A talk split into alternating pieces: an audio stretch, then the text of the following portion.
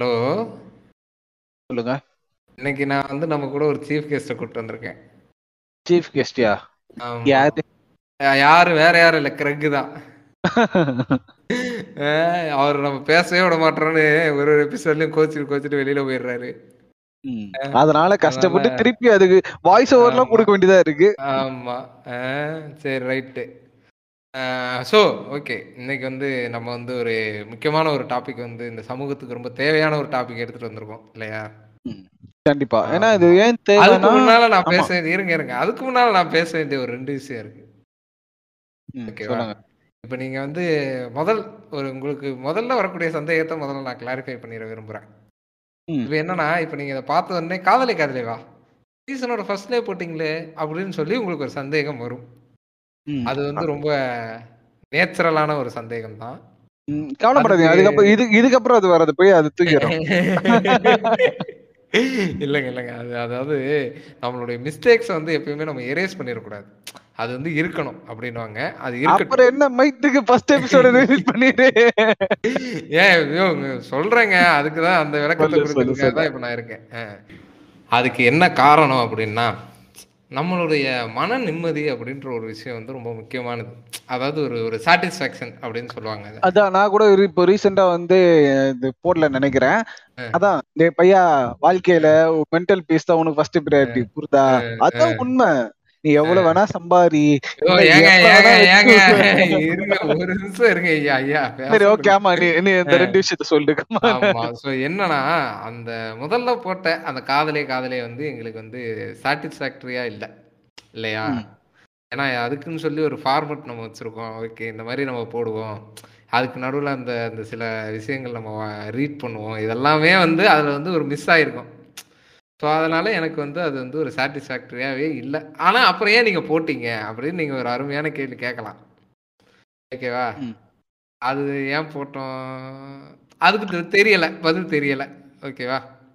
தனியா இல்லை, அதுக்கு வந்து பதில் என்னன்னா, யூடியூப்க்கு தனியாக பாட்காஸ்ட்டுக்கு தனியாக பண்ண சோம்பேறித்தனம் பட்டு யூடியூப்ல பேசினது அன்எடிட்டட் வெர்ஷனாக பாட்காஸ்டில் போட்டு விட்டோம். பட் ஆனால் அது ரொம்பவே கேவலமா வந்துருன்றதை நான் ஒத்துக்கிறேன். இல்லை, அது ஆனஸ்டா எனக்கு எனக்கே பிடிக்கல, எனக்கே கேட்க முடியல. அது நம்ம இப்படி பேசிருக்கலாம். ஏன்னா டாக்ஸிக் ரிலேஷன்ஷிப்பை பத்தி பேசுறது வந்து இல்ல அருமையான டாபிக்.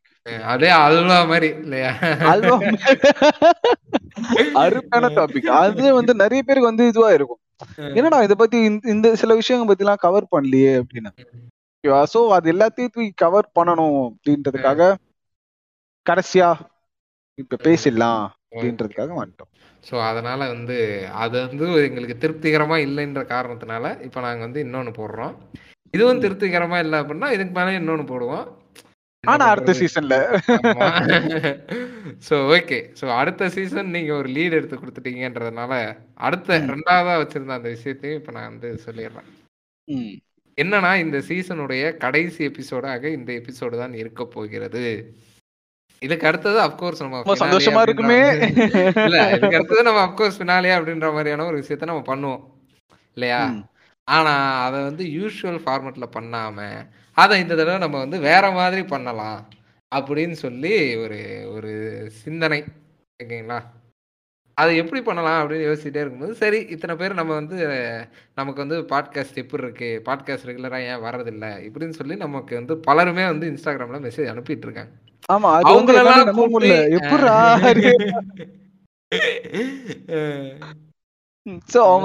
ஒரு அவங்க கிட்ட பேசினா டைரக்டா இப்ப வந்து டெக்ஸ்ட் பண்ணி அவங்களுக்கும் கையெல்லாம் வலிக்கும்ல. இப்ப ஏதாவது கேள்வி கேளுங்க. அவ்வளோலாம் இல்ல, அதாவது என்னன்னா அவங்க கூட ஒரு இன்டராக்ஷன் செஷன் மாதிரி பண்ணோம் அப்படின்னா நமக்குமே வந்து ஒரு ஒரு நல்ல ஒரு எக்ஸ்பீரியன்ஸா அது இருக்கும். அதே நேரத்துல இது கொஞ்சம் ஒரு ஒரு நல்ல ஒரு ஃபீல் இருக்கும் இல்லையா? அதனால அதை பண்ணலாம். அஃப்கோர்ஸ் இப்போ வந்து எங்களுக்கே வந்து ஒரு ஒரு பத்தாயிரம் ஃபாலோவர்ஸ்லாம் இருந்தாங்கன்னா இதை பண்ண முடியாது, வாய்ப்பே கிடையாது. எங்களுக்கு இருக்கிறதோ ஒரு இரநூறு முந்நூறு பேரும். ஸோ அதனால இதை பண்றதுக்கு வந்து எங்களுக்கு வந்து இப்பதான் இன்ஸ்டாகிராம்ல இருக்க அமௌண்ட் சொல்லாத ஸ்பாட்டிஃபைல இருந்து சொல்லு இல்லைங்க. ஸ்பாட்டிஃபைல நிறைய பேர் கேட்கறாங்க. ஓகேவா? அது அதை நான் சொல்லலை. இப்ப இன்ஸ்டாகிராம்ல இத்தனை பேர் தான் இருக்காங்க. இப்ப நம்ம போட்ட ஸ்டோரி வந்து இன்ஸ்டாகிராம்ல இருக்கவங்க தானே பாத்துருக்காங்க. ஆமா, அதனாலதான் வந்து ஆக்சுவலா இந்த அனௌன்ஸ்மெண்டே அதனாலதான். ஏன்னா இன்ஸ்டாகிராம்ல இருக்க பாத்துட்டு வந்து அப்படியா என்கிட்ட ஒரு வார்த்தை சொல்லல ப்ரோட, இது வரைக்கும் மெசேஜ் பண்ணாத வந்து. ஆமா, அதுக்காக இவ்வளவு நாள் ஸ்பாட்டிஃபைலயே கேட்டு ஏங்க இவ்வளவு பெரிய ஒரு விஷயம் நடத்திருக்கீங்க ஒண்ணுமே சொல்லல அப்படின்னு கேட்டா அவன் மூஞ்சி எங்க போய் கொண்டு போய் வச்சுப்போம் அப்படின்றதுக்காக இப்ப ஸ்பாட்டிஃபைலயுமே வந்து நம்ம ஒரு அனௌன்ஸ்மெண்ட்டை கொடுத்துடுறோம் இல்லையா. ஆமா, சோ இன்னைக்கு என்ன தேதி? இதை நம்ம ரெக்கார்ட் பண்ணும்போது ஆறாம் தேதி சி ஆறுன்ற பதினெட்டாம் தேதி சாரி இல்லங்க, இந்த கம்ப்யூட்டர்ல மாசம் தேதி ரெண்டாவது. ஆமா, சோ அதனால இன்னைக்கு பதினெட்டாம் தேதி. ஓகேவா, எப்ப வச்சுக்கலாம் சொல்லுங்க? இப்ப இருபத்தி ஆறாம் தேதி வச்சுக்கலாமா? இல்ல இல்ல என்ன வச்சுக்கலான்றீங்க? இந்த இன்டராக்ஷன் செஷன் கேக்குறேன். இன்டராக்ஷன் நெக்ஸ்ட் வீக் வச்சிரலாம், கரெக்ட்டா இருக்கும். ஆமா, அதாவது இப்போ உங்களுக்கு வந்து மண்டே மண்டே தான் இருப்பாங்க. Edit Monday போய்டும்ல? ஆ, இது மண்டே போயிரும் நினைக்கிறேன். மண்டே போயிரோனா Sunday seven o'clock evening evening seven o'clock. ஓகேவா, எல்லாரும் வந்துறீங்க, ஆனா நான் மட்டும் வரலையா? சோ போய்லாம் கரெக்ட்டா அந்த இதுல seven o'clock அது நம்ம வந்து இது பண்ணிக்கலாம். அப்படி இல்ல டிஸ்கார்ட்ல வந்து ஜாயின் பண்ணிடலாம். வேண்டாம், சண்டேவே வச்சுக்கலாம். ஓகேங்களா? இல்ல சாட்டர்டே வந்து இல்ல, ஆக்சுவலா என்னன்னா இப்போ பத்து மணிக்கு ரெக்கார்ட் பண்ணிட்டு இருக்கோம். ஏழு மணிக்கு ஒரு டாபர் வரேன்னா எப்பயுமே நான் தான் கதை கொடுப்பேன், எனக்கே கதை குத்துறா இன்னைக்கு. சரி சரி, ரொம்ப கிரக்கர் ரொம்ப திட்டாதீங்க, விடுங்க. கிரக்கத்துக்குள்ள தான் நான் திட்டுறேன். செட்டில் காக்குள்ள போனாரு. ஓகேவா, சோ அவரோட அந்த இதுவும் சிஸ்டமாடா ஆகாது. சோ நம்மளும் வந்து சண்டேனா எல்லாரும் ஃப்ரீயா வீட்டுல தானே இருப்போம். சோ அந்த ஒரு ஒன் ஹவர்ன்றது வந்து ஒரு பெரிய டீலா இருக்காது. இருபத்தி ஆறாம் தேதி ஏழு மணிக்கு சாயந்தரம், காலையில வந்துடாதீங்க, இருக்க மாட்டேன். மக்கோல் அப்படின்ட்டு ஏதோ பார்த்திபன் சொல்ற மாதிரி சொல்ற பத்தியா மக்கோல். இன்னும் ஒரு ஒரு வாரத்தில் நம்ம எல்லாரும் இன்டராக்ஷன் செஷன் பண்ணலாம். இருபத்தி ஆறாம் தேதி சாயந்தரம் ஏழு மணிக்கு மறந்துடாதீங்க. இது வந்து அடிக்கடி இன்ஸ்டாகிராம்லயும் போடுவேன், அதனால அது தெரிஞ்சுக்கணும்ன்றக்காக இன்ஸ்டாகிராம்ல எங்களை ஃபாலோ பண்ணிருங்க. ஓகேவா? எப்படி போட்டோம் பத்தியா குக்கி.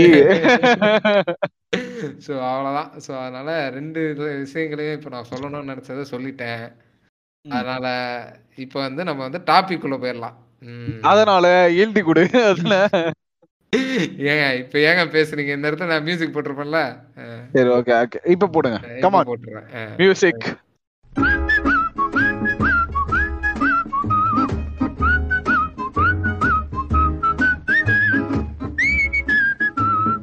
ஓகே, ஸோ இப்போ வந்து நம்ம வந்து டாக்ஸிக் காதல் அப்படின்றத பற்றி பேசலான் இருக்கோம். இப்போ நான் ஒரு விஷயம் சொல்கிறேன், அது உங்களுக்கு புரியுதான்றத பாருங்க. ஓகேவா? அதாவது டாக்ஸிக் காதல் அப்படின்ற ஒன்று கிடையவே கிடையாது. ஆனால் டாக்ஸிக் காதல் அப்படின்ற ஒன்று இருக்குது. அதாவது சிம்பு ஒரு மேடையில் சொல்லுவார் தெரியுமா, எனக்கு மேக்ஸ் வராதுங்க, ஏன்னா எனக்கு மேக்ஸ் வந்துச்சு. அந்த மாதிரி வந்து இது வந்து ஒரு குழப்பமான விஷயம் கிடையாது. இது என்ன அப்படின்னா, நீங்க ஒரு ரிலேஷன்ஷிப்ல இருக்கீங்க அப்படின்னா அது உங்களுக்கு உங்க வாழ்நாள் முழுக்க அது டாக்ஸிக்காவே தெரியாது இல்லையா? அதான் சிம்பிளா இது வந்து ரொம்ப சிம்பிளிஃபை பண்ற பாருங்களேன், ரொம்ப ஈஸியா சிம்பிளிஃபை பண்ற மக்களுக்கு புரியுற மாதிரி. அதாவது நைன்டி பெர்சன்டேஜ் அதாவது ஆஸ் பர் தி ஸ்டாட்ஸ், நான் சும்மாலாம் பேசல, நீங்க ஸ்டாட்ஸ் இருக்கு, ninety percentage of the true love toxic ஆதாங்க இருக்கு. toxic love தாங்க அது. true love true love சொன்னா அது வெளியில இருக்கவங்களுக்கு, அதுக்கு வெளியில இருக்கவங்களுக்கு கரெக்ட்டா, வெளியில இருக்கவங்களுக்கு, உள்ள இருக்கவங்களுக்கு வந்துல உள்ள இருக்கவங்களுக்கு வந்து பியூட்டிஃபுல்லான ஒரு விஷயம் நான் சொல்றேன் கேட்டுக்கோங்க. உள்ள இருக்கவனுக்கு அதுக்குள்ள இருக்கிறவருக்கு toxic loveனே தெரியாது, உண்மையான காதல் நினைச்சிட்டு இருப்பான். வெளியே வந்து பார்த்தா ஐயோ இவ்வளவு கிரிஞ்சு பண்ணிருக்கானா. இல்ல இல்ல, அது அது நீங்க சொன்னதுல நான் ஒரே ஒரு விஷயத்தை மட்டும் திருத்திக்கிறேன். இந்த உண்மையான காதல் அப்படின்றதே ஒண்ணு கிடையாது. ஓகேங்களா? காதல் அது உண்மையான காதல்னே ஒண்ணு கிடையாது. ஆனா இவனுக்கு அப்படிதானே சொல்றாங்க. நானும் இல்ல இல்ல அதான் அதான் அதுதான் அதை நான் இங்க தெளிவுபடுத்திக்கிறேன். அப்புறமா யாராவது வந்து என்னங்க நீங்க உண்மையான காதல்லாம் பேசுறீங்க, அப்ப உண்மையான காதல்லாம் என்ன அப்படிலாம் கேட்டீங்கன்னா அதுக்கெல்லாம் எங்கள்கிட்ட பதில் கிடையாது. அப்படி உண்மையான காதல் கிடையாது, அவ்வளவுதான். ஓகேவா? நீ வெளியே வந்து பார்த்தேன்னு வச்சுக்கேன், இவ்வளோ டாக்ஸிக்கான ஒரு லவ்க்குள்ள நம்ம வந்திருக்கோம். இப்போ வந்து நம்ம ஃப்ரீயா இருக்கோம், என்ன வேணா பண்றோம். அப்பனா ஏன் போனேன், எப்ப வரீங்க எப்ப வரீங்கன்ற மாதிரி மைனா படத்துல ஒரு ஒயிட் மேர்ல இருந்தா உன் வாழ்க்கை அதை விட அவ்வளவுதான்டா. ஒரு இது ஒரு இது ஒரு விஷயம், இது ஒரு இவனுங்க ஒரு விதம்னா, இன்னொரு விதம் எப்படின்னா நம்ம இருக்கிறது ரொம்ப டாக்ஸிக்கான லவ். அவர் ரொம்ப இது பண்றா, குடிச்சாலே என்ன திட்டுறா, நான் கஞ்சா அடிச்சாலே நம்ம திட்டுறான் லவ்னு சொல்லி வெளியே வந்தோம்னா அவளோட அருமை தெரிஞ்சு அவ காலில போய் விழுவீங்க. ஆனா அவ ஏத்துக்க மாட்டான், ஏன்னா அவன் தெரிஞ்சிடும் ஆஹா இவங்க கூட தான் அவள் தானா, நானும் இவங்க கூட சேர்ந்து கஞ்சா புள்ளதான் நிக்கணும் அப்படின்னு. சரியா? சோ டாக்ஸிக்கான லவ்ன்றது வந்து உண்மையாவே எக்ஸிட் தான் நம்மளுக்கு. ஆனா அது தெரியாது, நம்ம அதுல இருக்கிற வரைக்கும் நம்மளுக்கு அது தெரியாது. வெளியே வந்து பார்த்தாலோதான் அதோட விஷயங்கள் நம்மளுக்கு புரியும். ஸோ அது மட்டும் இல்லாம இப்ப அத அதை எப்படி சொல்றது, அதுக்கு நம்ம நம்ம அதுலயே இருந்து பழக்கப்பட்டுருவோம். கரெக்டா? அதுலயே இருந்து சரி ஓகே இப்படிதான் இருக்கும் போல, ரிலேஷன்ஷிப்னா இப்படிதான் இருக்கும் போல அப்படின்றதுலயே இருந்து அதில் அப்படியே நம்ம ரொம்ப பழக்கப்பட்டு அதுக்கப்புறமா அது ஒரு நாள் அது பிரேக்கப் ஆகி வெளியில வரும்போது தான் நமக்கு அது தெரியவே வரும். Oh okay, breakup. அதான் சொல்றேன், பிரேக்கப் ஆன கூட உடனே தெரியாது. சரிங்களா? ஒரு ஒரு மாசத்துக்கு திருப்பி கால் பண்ண மாட்டாளா, திருப்பி பண்ண மாட்டாளா அப்படின்ற மாதிரி தான் இருக்கும். பட் ஆஃப்டர் வேர்ட்ஸ் வந்து உங்களுக்கே அண்டர்ஸ்டாண்ட் ஆக ஆரம்பிக்கும். ஓகே இது வந்து ஐயோ நல்ல வேலை வெளியே வந்துட்டோம் அப்படின்ற மாதிரி ஒரு ஃபீல் இருக்கும். கரெக்ட். ஸோ இப்போ இதை பற்றி இன்னை இன்னைக்கு இப்போ இது இப்படியே பேசியா வேண்டிய சூழ்நிலை என்ன அப்படின்றத பார்க்க நம்ம வந்து இது பண்ணோம் அப்படின்னா, நான் வந்து ரீசெண்டாக ஒரு படம் பார்த்தேன். ஓகேங்களா? அதாவது ரொம்ப வருஷம் ஆனாலும் இது வந்து ரொம்ப பேர் பார்த்து இது பண்ணி அதெல்லாம் இது பண்ண படம் தான். ரொம்ப பழைய படம் தான், ரெண்டாயிரத்தி பதிமூணுல ரிலீஸ் ஆன படம் தான். பட் நான் வந்து இப்போ தான் பார்த்தேன். ஓகேங்களா? அந்த படத்தின் பெயர் வந்து அம்பிகாபதி. அதாவது அந்த படம் அந்த படம் தான். ஓகேங்களா? ஸோ அந்த படத்துல வந்து தனுஷ் அப்படின்றவர் வந்து ஒரு டாக்ஸிக்கான ஒரு நபராக முதல் பாகம் முழுவதும் இருப்பார். எப்படி இருப்பான்? இல்ல இல்ல எப்படி இருப்பான்? இல்ல இல்ல அதுதான் அதுதாங்க ட்விஸ்ட் இருக்கு. நான் சொல்றது கேளுங்க. எப்படி இருப்பான் தனுஷ்? எப்படி இருப்பான் அப்படின்னா, தனுஷ் அப்படின்றதுனால நான் வந்து அவரை சொல்லலை, அந்த கதாபாத்திரம், அந்த பேரை நான் மறந்துட்டேன். ஓகேங்களா? அதனால அந்த கதாபாத்திரம் எப்படி இருக்கும் அப்படின்னா, இந்த நீ வந்து என்ன லவ் பண்றியா இல்லையா சொல்லு, இல்லைன்னு சொன்னா நான் கையை எடுத்துருவேன் அப்படின்ட்டு. அதுக்கு அடுத்தது வந்து கன்னத்துல அற வாங்குறதையே ஏதோ ஒலிம்பிக்ல கோல்டு மெடல் வாங்கினா மாதிரி அதை கவுண்ட் வச்சுக்கிட்டு பா இப்போ பதினஞ்சு தடவை அரைஞ்சிருக்கேன் என்ன அடேங்கப்பா அப்படின்ட்டு இப்படியாக சுத்தி திரியக்கூடிய ஒரு கதாபாத்திரமாக இருக்கும். ஓகேங்களா? அதுல ஹீரோயின் கதாபாத்திரம் அப்படின்ற ஒண்ணு வரும். ஓகேங்களா? அவங்களுக்கு மேல பைத்தியம். எக்ஸாக்ட்லி. ஓகேங்களா? இவளுக்கு நல்லா தெரியும் இவன் வந்து இவனும் நம்மளும் வந்து கடைசி வரைக்கும் சேர மாட்டோம் அப்படின்னு. ஆனா பிரச்சனைன்னு வரும்போதெல்லாம், அதாவது இப்ப இப்ப சரக்கு அடிக்கும் போது எப்படி ஊறுகாயை சைடிஸா தொட்டுக்குவாங்களோ, தன்னுடைய வாழ்க்கை முழுவதும் தனுஷை சைடிஸாக மட்டுமே தொட்டுக்கொள்வான். ஆமாங்க. அதாவது என்ன ஆகுனா, இவன் லவ் மேட்டர் தெரிஞ்சு வீட்டுல ஊர்ல இருந்து அனுப்பி விட்டுருவாங்க. ஓகேவா? நீ இங்க இருக்காத, நீ உங்க அத்தை வீட்டுக்கு போயிரு, ஆக்ரா போயிரு அப்படின்ட்டு அனுப்பி விட்டுருவாங்க. காசில இருந்து ஆக்ராக்கு அனுப்பி விட்டுருவாங்க.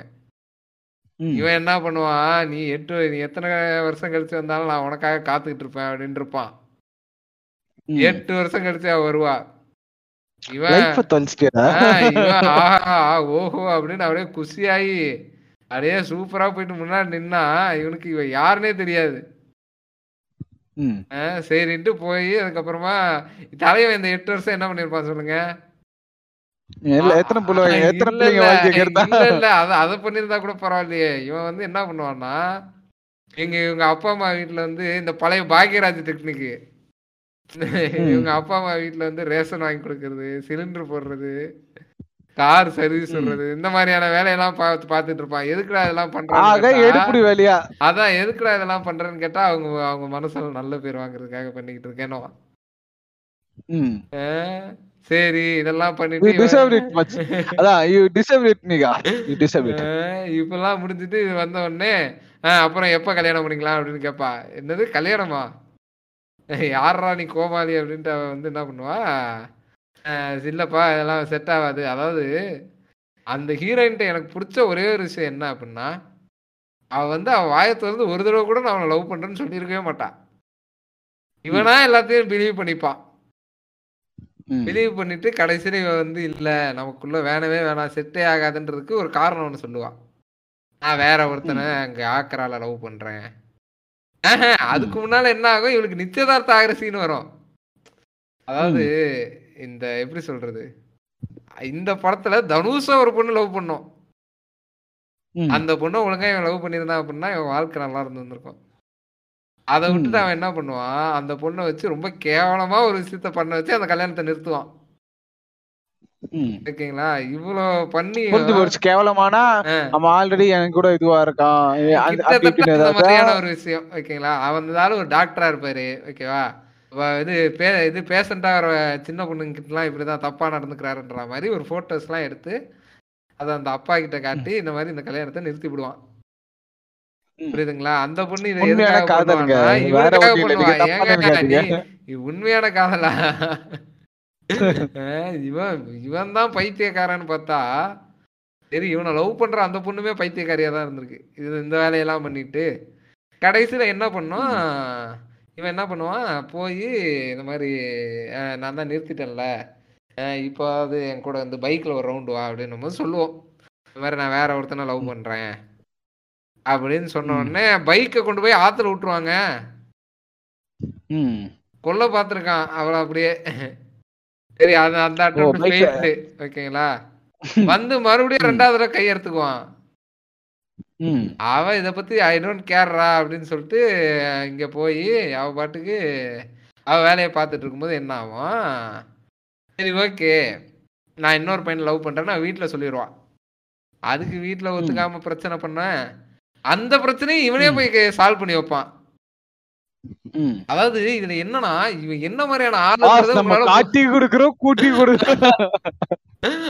உங்களால புரிஞ்சுக்கவே முடியாது. சரி, இதுதான் பண்ணான். ஓகேங்களா? கடைசியில இவங்க ரெண்டு பேரை சேர்த்து வைக்கிற மாதிரி இது பண்ணிட்டு கடை அவ வந்து தேங்க்ஸ் சொல்ல வருவான். அப்பா அவள்கிட்ட சொல்லுவான், நீ என்ன பெரிய அழகியா, உனக்கு கல்யாணம் நடக்கிற அன்னைக்கே நான் எனக்கும் கல்யாணத்தை பண்ணி காட்டுறேன் பாரு அப்படின்ட்டு அங்க போய் சேலஞ்ச் பண்ணி இவனுக்கு அந்த பொண்ணு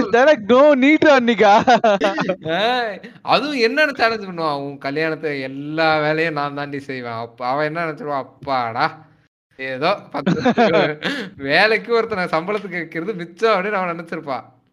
அது ஏதோ ரொம்ப பனிஷ்மெண்ட் மாதிரி சொல்லுவான், எல்லா வேலையும் நான் தான் செய்வேன், உன் கல்யாணம் நடக்கிற அன்னைக்கே நானும் கல்யாணம் பண்ணி காட்டுறேன் பாருன்னு சொல்லி சிவனேன்னு இருந்த அந்த பொண்ணை போய் நான் உன்னை கல்யாணம் பண்ணிக்கிறேன் அப்படின்னு சொல்லி அவன் மனசுல ஆசை எடுத்து கல்யாணத்தெல்லாம் ரெடி பண்ணிடுவான். கடைசியில இந்த பொண்ணு வந்து ஒரு முஸ்லீம், இவ பேர் வந்து ஜியாவோ சம்திங், முஸ்லீம் இவ. ஓகேங்களா? அவ அவ கிட்ட வந்து இந்த பையன் வந்து அந்த பையன் அவ லவ் பண்ற பையன் முஸ்லீம்னு சொல்லியிருப்பான் அவங்க வீட்டுல எல்லார்ட்டையும். ஆனா அந்த பையன் வந்து ஒரு இந்துன்றது வந்து சம்பவம் இவனுக்கு தெரிய வந்துடும்னு வச்சுக்கோங்க. அதெல்லாம் அவன் டெல்லியில ஒரு பார்ட்டி வச்சு நடத்தணும்னு நினைப்பான். அதாவது பார்ட்டி ஒரு ஒரு இது அரசியல் கட்சி நடத்துவாப்புல. ஓகேங்களா? அது ஒரு நியூஸ்ல வந்து தெரிஞ்சிடும்னு வச்சுக்கோங்க.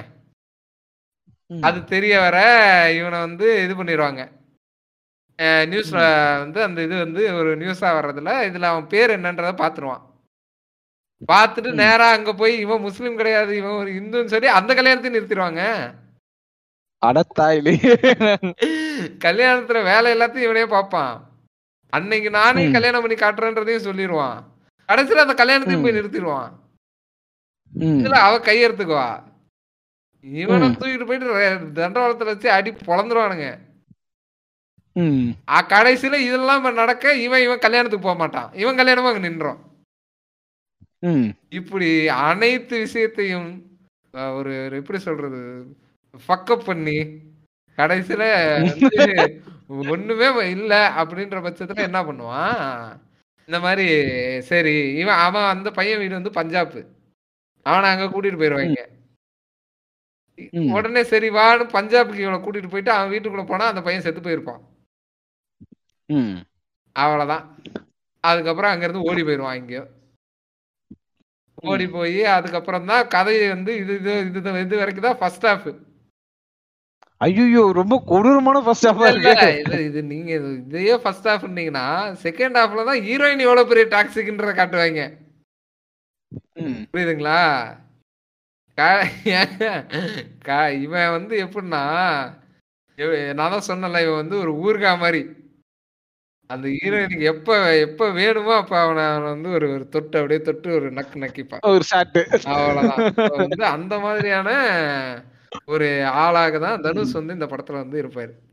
செகண்ட் ஹாஃப்ல அந்த ஹீரோயின் வந்து கடைசியில இவனை கொன்றுங்க, கொல்றதுன்னா அது டைரக்டா இதுக்கு துப்பாக்கி எடுத்து சுடாது ஓகேங்களா, இவனை வந்து ஒரு பலிக்கடை வாக்கி இவனை இவனை முடிச்சு விட்டுறோம் ஓகேவா. ஸோ இப்படியாக ஒரு பயங்கரமான ஒரு ஒரு விஷயத்தை வந்து இந்த படத்தில் நான் பார்த்தேன். ஸோ இதை பார்த்த உடனே தான் சரி நம்ம ஏன் டாக்ஸிக் காதல் பற்றி பேசக்கூடாது அப்படின்ற மாதிரி ஒரு விஷயம் வந்து எனக்கு தெரிஞ்சது. ஏன்னா அந்த படத்தில் வந்து ஒரு டைலாக் வரும், அந்த டைலாக் நல்லா இருக்குன்னு வச்சுக்கோங்க, அது வேற விஷயம். அதாவது இந்த இதயம் வந்து லெஃப்ட்ல இருக்கு ரைட்ல இருக்குன்னு சொல்லுவாங்க, ஆனா அவ பிரிஞ்சு போனப்ப தான் எனக்கு தெரிஞ்சது இதயன்றது வந்து நடுவுல தான் இருக்குன்னு, ஏன்னா எனக்கு அங்கதான் வலிச்சுது அப்படின்னு ஒரு டைலாக் வரும். அந்த டைலாக்கை பலரும் ஸ்டேட்டஸில் வைத்து நான் பார்த்திருக்கிறேன். இல்ல நடுவுல வலிச்சதுன்னா குளிச்சு வலிச்சதுன்றாரா? ஏன் நெஞ்சிலங்க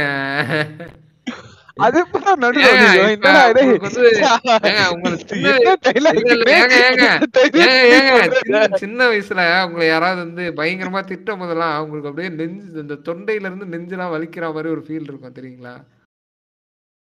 இல்ல அப்பெல்லாம் திட்டம் நான் திட்டம் வாங்கும்போது அப்பெல்லாம் யோசிச்சது இல்லடா, எனக்கு அப்பெல்லாம் வந்தது இல்லடா. அதெல்லாம் வருங்க, அதெல்லாம் வந்திருக்கு, எனக்கு எல்லாம் நிறைய தடவை அந்த மாதிரிலாம் வலிச்சிருக்கு. வருஞ்சி அதெல்லாம் அதெல்லாம் வரும், உங்களுக்கு தெரியல. ஸோ அதனால அதை பத்தி பலருமே அதை ஸ்டேட்டஸ்கள்ல வைக்கிறதெல்லாம் நான் பார்த்துருக்கேன். ஸோ அதனால நம்ம ஏன் அதை பத்தி பேசக்கூடாது அப்படின்னு சொல்லி எனக்கு வந்து இப்ப அதை பேசணும் அப்படின்னு தோணுச்சு, அதனாலதான் பேசிட்டு இருக்கேன். சொல்லுங்க நீங்க இந்த நான் பார்த்ததுன்னா அந்த அந்த படத்தை பத்தி நான் பார்த்தது என்னன்னா அப்படியே போயிட்டே இருக்கும், டே தம்பி திரும்ப விட்டு காது மேலே அடிப்பான்ட்டு ஏதோ பெரிய மாதிரி பேசுவாரு அங்க ஓட்டுறவர்கிட்ட. அந்த அங்கிள் கல்தா மட்டும் வச்சு அறிக்கிட்டு இருப்பா, உண்மையா நடந்துட்டா. ஆனா அப்படி இது பண்ணாம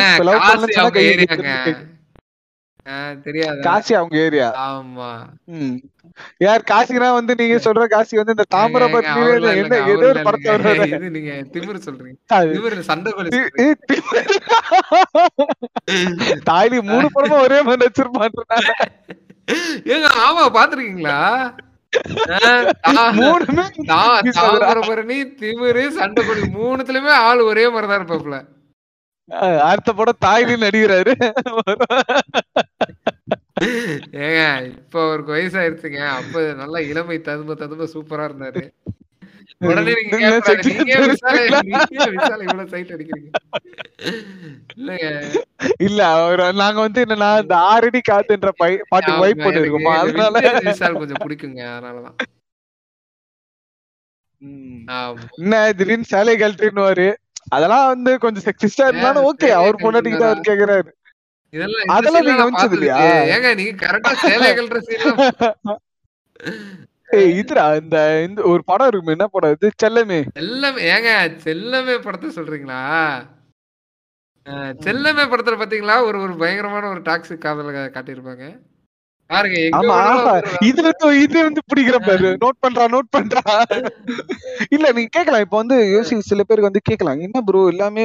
இருந்தே எடுக்கிறீங்க. ஆக்சுவலா மூவின்றது வந்து எப்படின்னா நம்ம நிறைய விஷயங்களை வந்து கத்துக்கிறது மூவியை பார்த்துதான். இப்போ வீட்டுல இருக்க சில மாமியாருக்கு வந்து குடும்பம் பண்றாங்கன்னா அந்த கேவலமான சீரியலை பார்த்துதான், அதுல இருக்க மாமியார் முட்டை பண்றதை பார்த்து இவங்க அப்படியே பண்றாங்க. இல்ல இல்ல இல்ல நீங்க சொன்னா நம்ப மாட்டீங்க. அதாவது இந்த சீரியல்ல வந்து எந்த அளவுக்கு வந்து இவங்க வந்து நெகட்டிவா காட்டுறாங்க, இன்ஃப்ளூயன்ஸ். அதாவதுங்க ஒன்றும் இல்லை ஓகேவா, இந்த இந்த பாக்கியலட்சுமின்ற ஒரு சீரியலா இருக்கட்டும், அப்புறம் இந்த சீரியலா இருக்கட்டும் சரிங்களா, அந்த அந்த எப்படி சொல்றது அந்த ஃபீமேல் ரோலை வந்து அந்த மேல் ரோல் வந்து ஏமாத்துவான், எக்ஸ்ப்ளாய்ட் பண்ணுவான் சரிங்களா. இல்ல ஒரு ஒரு ரெஸ்பெக்டே கொடுக்க மாட்டான். அது எவ்வளவு டாக்ஸிக்கா இருக்குன்றத பாருங்க, ஒரு ரெஸ்பெக்டே கொடுக்க மாட்டான் புரியுதுங்களா. ஆனா அந்த ரோலோட தலையெழுத்து அது கடைசி வரைக்கும் அவங்க கூட அப்படியே இவன் இவன் இவன் வந்து நம்மளை திரும்ப ஏத்துக்கணும், இவன் வந்து நம்ம கூட வந்து ஒழுங்கா வாழணும் இப்படின்றத வச்சு மட்டுமே தான் அந்த ரோல் இருக்கும் சரிங்களா. நீங்க நம்ம வந்து என்ன சொல்றோம், ஃபினான்சியலா இண்டிபெண்டன்ட் ஆயிட்டாங்க, அதுக்கப்புறமா வந்து ப படிச்சுட்டாங்க, சொந்தமாக முடிவு எடுக்கிற அறிவு இருக்குது அப்படின்னா நம்ம திருந்திடுவோம் அதாவது வந்து இந்த இந்த மாதிரியான மேல் சாவனிஸ்டிக் சொசைட்டிலேருந்து பேட்ரியார்கி சொசைட்டிலேருந்து ஒரு ஒரு இது கிடைச்சிரும் அப்படின்னு நம்ம நினச்சிக்கிட்டு இருக்கோம். ஓகேவா, விஜய் விஜய் டிவிக்காரன் அதெல்லாம் கிடையவே கிடையாதுன்னு ரொம்ப உறுதியாக இருக்கான். அவன் எடுக்கிற பூரா சீரியலுமே இப்படிதான் இருக்கு. சரிங்களா, அந்த ஃபீமேல் இல்ல அது கூட பரவாயில்லடா, நான் இதை கூட மன்னிச்சு விட்டுறேன்றா. இவனுக்கு பண்றது என்னன்னா, ஒரு படத்துல வந்து சில சீன் தான் நல்லா இருந்துருனா அப்படியே காப்பி பண்ணி போடுறானுங்க இவனுங்க. இல்லம்மா இல்ல இல்ல இதை சொல்லி ஆகணும்மா. என்னன்னா இந்த சொல்லுங்க அப்படின்னு அது கார்த்திக் சார் அடங்கு என்னடா நீங்க, அது ரொம்ப எரிச்சலா இருந்துருக்கு. அது ஒண்ணு. அப்புறம் போட்டுருவாங்க சரி இத பாலிமட்டிக்காரன் தான் வந்து இந்தி பாட்டை போட முடியாதுன்றதுனால போடுறாங்க. இவனுங்களும் ஒஸ்ட் பண்ணுவானுங்க. ஆனா பாலிமர் டிவில எனக்கு பிடிச்ச சீரியல் உள்ளம் கொள்ளை போகுது. நாகினி இல்ல இல்லடா, நாகினி சன் டிவில போடுவாடா. உள்ளம் கொள்ளை போகுதடா சாமியா இருக்கும் தெரியுமா. அந்த அந்த பாட்டுக்கே நான் வெயிட் பண்ணேன். உள்ளம் கொள்ளை போகுதடா உன் அழகில் உன் சிரிப்பில். அதாவது என்னன்னா, ஒரு சப்பியா இருக்க ஒரு பர்சனுக்கும் இன்னொரு ஆளுக்கு ஒரு அது நல்லா இருக்கும். எனக்கு அது அது ரொம்ப பிடிக்கும். அந்த அந்த சீரியல் நான் சின்ன வயசுல இவங்களுக்கும் காதல் வரும் தெரியுமா. அதுக்கு ஒரு மீம் ஒண்ணு போட்டிருந்தாங்க. ஆனா அந்த மீம் எனக்கு எப்படி பண்றதுன்னு தெரியல. அதாவது கோவில்ல விளக்கேத்துற மாதிரி ஒரு சீன் இருக்கும். ஓகேங்களா, கோவில்ல விளை விளக்கேத்துற மாதிரி சீன் இருக்கும். அதுல வந்து அதுலதான் இவங்க ரெண்டு பேர் பாக்குற மாதிரி. ஓகேங்களா, அதுக்கு போட்டிருந்தாங்க when when you ask for when you ask for nudes. ஓகேவா, அப்படின்னு போட்டுட்டு இவன் வெளியில வந்துட்டு அந்த பிளைண்டுங்க போடுற அந்த கண்ணாடி எடுத்துக்கிட்டு அந்த சிக் எடுத்து அப்படியே தட்டிக்கிட்டே போற மாதிரி. But you are blind as fuck அப்படி. சோ இந்த மாதிரியான மீம்கள் வந்து பாத்துருக்கேன். சோ ஓகே, நம்ம வந்து இதை பத்தி பேசுறதுக்கு எங்கேயோ போயிட்டோம். ஸோ இப்படி வந்து இந்த இந்த விஜய் டிவி காரனுக்கு வந்து இந்த மாதிரியான ஒரு ஒரு இது இருக்கு. ஓகேங்களா, என்னதான் நீங்க வந்து அத என்ன வேணா நீங்க எடுங்க பிரதர், கடைசியில ஹஸ்பண்டோட சேர்ந்தாதான் பிரதர் இது வீட்டுல இருக்க பொம்பளைங்க வந்து சீரியல் பாப்பாங்க. அது எந்த லெவலுக்கு இவங்க பண்றது போயிருச்சுன்னா, இந்த பாக்கியலட்சுமி சீரியல்ல ஹஸ்பண்டா நினைச்ச அந்த கேரக்டரை அவனோட உண்மையான இன்ஸ்டாகிராம் ப்ரொஃபைல போயிட்டு திட்டுறாங்க. எனக்கு ரொம்ப வந்து அழுதுகிட்டே வந்து இது போட்டிருக்காப்ல, ஒரு வீடியோ போட்டிருக்காப்ல. ஓகேவா, இந்த மாதிரி ஓகேவா, அது எனக்கு கொடுத்த ரோலு, அதை நான் நல்லா பண்ணாலும் திட்டுறீங்க, நல்லா பண்ணலனாலும் திட்டுறீங்க. இப்போ நான் என்னதான் பண்றதுன்னு தெரியல. இதெல்லாம் எங்க வீட்டுல இருக்கவங்க எல்லாம் வேற பாக்குறாங்க அப்படின்னு அந்த ஆளு புலம்புற ஒரு பாவம். இவங்க அந்த அளவுக்கு வந்து முட்டாளா இருக்காங்க. இல்ல இது வந்து திட்ட என்னன்னா, இப்ப அவர் திட்டுறது ஒரு ஃபன் ஆயிடுச்சு. ஹராஸ் பண்ணுங்க ஃப்ரெண்ட்ஸ் அப்படின்ற அதுதான் இப்ப அதுதான் அந்த அந்த கதாபாத்திரத்து மேல இருக்க கோவத்தை அவர் மேல காட்டணும் அப்படின்ற அவசியம் இல்லை அப்படின்ற ஒரு உன்னதமான கருத்தை நம்ம இங்க சொல்லிக்கிறோம். ஓகே, அடுத்தது வந்து சொல்லுங்க. நீங்க டைரக்டர் நான் வந்து இந்த டிவி பார்க்கும் போதெல்லாம் இல்ல இல்ல இதுல இது இது வந்து ஒரு ஆஃப் த டாபிக் தான். ஆனா நான் சொல்லணும்னு நினைக்கிறேன். இந்த கண்ட்ரோல் பண்ண முடியல. ரெசிடென்ட் ஈவில் கேம் நீங்க விளையாண்டுருந்தீங்கன்னா உங்களுக்கு தெரியும். அதுல வந்து செயின்ஸா வச்சுக்கிட்டு ஒரு ஒரு இது ஒரு கேரக்டர் ஒண்ணு வரும். ஓகேங்களா, நீங்க வந்து எவ்வளவு பெரிய வில்லனா இருந்தாலும் நீங்க கொண்டுடலாம். ஓகேங்களா, ஆனா இந்த செயின்ஸா வச்சிருக்க கேரக்டர் மட்டும் அது வந்து தலைவலி பிரதர். ஏன்னா மற்ற ஜோம்பிங்கெல்லாம் வந்து பொறுமையா தான் ஓடி வரும். இந்த செயின்ஸா வந்து வேகமா அப்படி கொஞ்சம் ஓடி வந்துருவான். அவனை வந்து நீங்க கரெக்டா சுட்டு இது பண்றதே உங்களுக்கு வந்து பெரிய கஷ்டமா இருக்கும். எனக்கு இந்த சீரியல் பார்க்கும் போதெல்லாம் நம்ம வந்து இப்ப எப்படி சொல்றது, இந்த சீரியலுக்குள்ள நம்ம போயிட்டோம் அப்படின்னா அந்த மாதிரி ஒரு செயின்ஸா எடுத்து இது இது டைரக்டர் ரூம் என்ன அப்படின்றத மட்டும் தெரிஞ்சுக்கிட்டு போய் வேற ஒண்ணும் இல்லை, அந்த அந்த எந்த கை எழுதுது அப்படின்றத கேட்டு அதை மட்டும் அப்படி கர்றன்னு அறுத்துட்டோன்னு வைங்க. ப்ரோ நீங்க ரைட்டடா லெஃப்டடா இல்ல சும்மா அங்க அங்க போனா அவர் சொல்றாரா தம்பி எழுதுறதா அப்படின்னு நம்மள பார்த்து சிரிக்கிறாரா.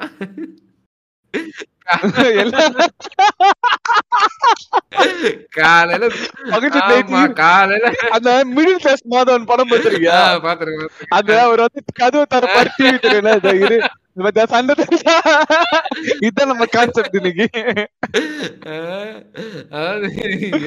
அப்படின்னு கேட்டு இருக்கிறாரா என்னங்க என்ன பண்ணுவீங்க அப்படின்னு கேட்டா, நேத்து என்ன சார் நேத்து என்ன எதுல முடிச்சோனாங்க அப்படின்னா நேத்து படிக்கட்டுல இறங்குறாங்க இறங்குறாங்களா இறங்கி வந்து என்ன பண்றாங்க இறங்கி வந்து இது மாதிரி இது பண்றாங்க. அதுல இருந்து அப்படியே கண்டினியூ பண்ணி ஷூட்டிங் கேமரா ஆன் பண்ணி வச்சுட்டு எடுத்துருக்கோம். அப்ப டைலாக்லாம் டைலாகா அப்படின்றாரா? ஆனா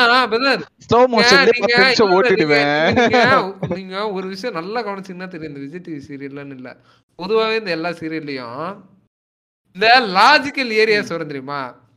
இப்ப நான் வந்து இந்த நைட் ஒரு சீரியல் வரும், அது என்ன சீரியல்ன்றத மறந்துட்டேன், ராஜா ராணி டூன்னு நினைக்கிறேன் சரிங்களா? ஆமா இல்ல இல்ல இல்ல நான் இது இந்த சீரியல்லாம் எனக்கு தெரிஞ்சிருக்கிறதுனால யாரும் தயவு செய்து எனக்கு தப்பா நினைச்சிடாதீங்க. வீட்டுல இதெல்லாம் வீட்டுல பாக்கும்போது இந்த இந்த டைம் எல்லாமே வந்து இதுல நான் ஏதாவது இந்த இந்த பர்டிகுலரா இந்த த்ரீ ஹவர்ஸ் ஒரு ஒரு ஒன் ஹவர்ல தான் நான் சாப்பிட்றதுக்கு இருப்பேன். அந்த நேரங்கள்ல டிவியில ஓடுறது வந்து என்னால தவிர்க்க முடியாது ஃப்ரெண்ட்ஸ். நான் என்னதான் ஹெட்செட் போட்டு போன் நோண்டினாலும் எங்க அம்மா வந்து என்ன சாப்பிட்ற அப்படின்னு கேட்கும் போது ஹெட்செட் போட்டிருந்தா காதுலயே அடிச்சிருவாங்க. ஆமா, ஸோ அதனால வந்து அதை கலட்டி வச்சுட்டு நான் இருக்க வேண்டிய ஒரு சூழ்நிலை இருக்கு. அதனால நான் பார்க்க வேண்டிய ஒரு கட்டாயத்துக்கு தள்ளப்படுறேன், ஓகேவா? அப்போ இந்த சீரியல்ல நான் என்னாச்சு இந்த மாதிரி வந்து இந்த ஒரு தீவிரவாதி ஒருத்தன் வந்து ஜெயில இருந்து தப்பிக்கிற மாதிரியான ஒரு சீனு, ஓகேங்களா? தீவிரவாதி திருட்டு தீவிரவாதி ஓகேங்களா? அவன் வந்து தப்பிக்க போறான் ஜெயில இருந்து. நீங்க நீங்க என்னென்ன இப்ப இந்த பிரிசன் பிரேக் பார்த்துருப்பீங்க, ஓகேங்களா? இன்னும் வேற என்னென்ன ஜெயில இருந்து தப்பிக்கிற சீக்வன்ஸ் எல்லாம் பார்த்துருப்பீங்க, ஓகேவா? எவ்வளோ ஒரு ஒரு பிளானிங், எவ்வளோ ஒரு இது இருக்கும். ஒண்ணுமே இல்லைங்க, ஜெயில இருந்து நான் தப்பிக்க போறேன்னு பேசிட்டு இருக்கான். அடுத்த சீன்ல ஜெயில இருந்து தப்பிச்சுட்டான். தப்பிச்சு அவங்க வீட்டுல வீட்டுல இருக்கான்.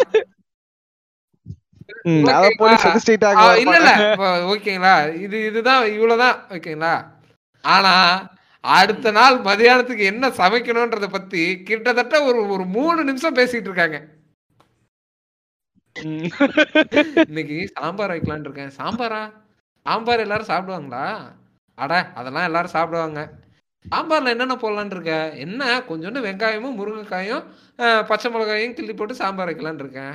முருங்கைக்காயா அப்படின்ட்டு அதுல ஒரு காமெடி வேற. ஓ செக்ஸ் ஜோக் கேக்குது உங்களுக்கு? செக்ஸ் இல்ல இது இது இது இத பத்தி பேசுறாங்க. ஒரு தீவிரவாதி எப்படி தப்பிச்சா அப்படின்னா அடுத்த சீன்ல வந்து இந்த வீட்டுக்குள்ள ஜம்ப் பண்ணிட்டு இருக்கான். சரி அவனாவது பாருங்க அவன் எவ்வளவு பெரிய முட்டாள் தீவிரவாதின்னா ஜம்ப் பண்ணிட்டு வந்து எனக்கு ஒரு முருகா அப்படின்னு கேட்டலாம். ஏங்க ஜம்ப் பண்ணிட்டு வந்து வீட்டுக்குள்ள வந்து அவனை மாட்டி விட்ட கேரக்டர் கிட்ட கிட்டத்தட்ட ஒரு ஒரு பதினஞ்சு நிமிஷம் பேசிட்டு இருக்கான். என்ன பேசிட்டு இருக்கான் தெரியுமா? ஏய் நான் உன் குடும்பத்தையே கொன்றுவேன், இந்த இந்த இந்த இந்த இந்த ஏரியாலேயே வந்து உன்னோட கொலை தாண்டி ரொம்ப கொடூரமான கொலையா இருக்கும் இப்படின்னு பேசிட்டு இருக்காங்க. இந்த அம்மா என்ன பண்ணிட்டு இருக்கு இந்த அம்மா என்ன பண்ணிட்டு இருக்கு செல்போன் ஆன் பண்ணி அப்படியே முதுகுக்கு பின்னால வச்சு போலீஸ்காரருக்கு வந்து மெசேஜ் அனுப்பிட்டு இருக்கு, சீக்கிரம் வரவும் அப்படின்னு மெசேஜ் அனுப்பிட்டு இருக்கு. அந்த அக்கா ஒரு டெக்னிக் பாருங்க. இவன் திடீர்னு இந்த மாஸ்டர் விஜய் செகண்ட் ஹாஃப்ல இந்த இந்த இந்த பசங்கிட்ட பேசுவார் தெரியுமா, அந்த மாதிரி அந்த அந்த அம்மாட்ட கையாட்டி ஆட்டி பேசிட்டு இருக்காங்க. அதுக்கப்புறமா போ போலீஸ் வரும்போது ஒரு சம்பவம் நடந்து என்னன்னா, போலீஸ் வந்து சைரன் போட்டு அந்த வண்டி வருது, ஓகேங்களா? சைரன் போட்டு வண்டி வந்த உடனே எங்க அம்மா சொல்றாங்க, இந்த போலீஸ் மட்டும் சைரன் போடாம வந்தா கரெக்டா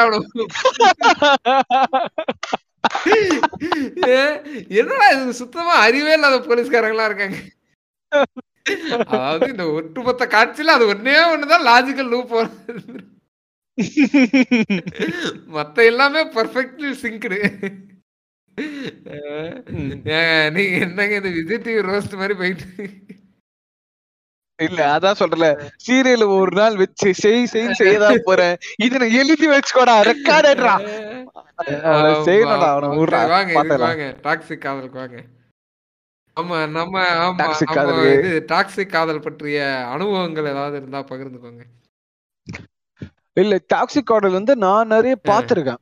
நிறைய பசங்க வந்து பண்ற பசங்க நம்ம கூட இருந்து பொம்பளை ஐ மீன் பொண்ணுங்களாம் அவ்வளோ நம்மளுக்கு அவ்வளோ தோஸ்து கிடையாது. ஏன்னா நான் வந்து படிச்சதும் இது பாய்ஸ் காலேஜ் பாய்ஸ் ஸ்கூல் தான். என்னதான் காலேஜ் வந்து கோயடா இருந்தாலும் ஏன் இதுல ஒரு பிள்ளையும் இல்லை.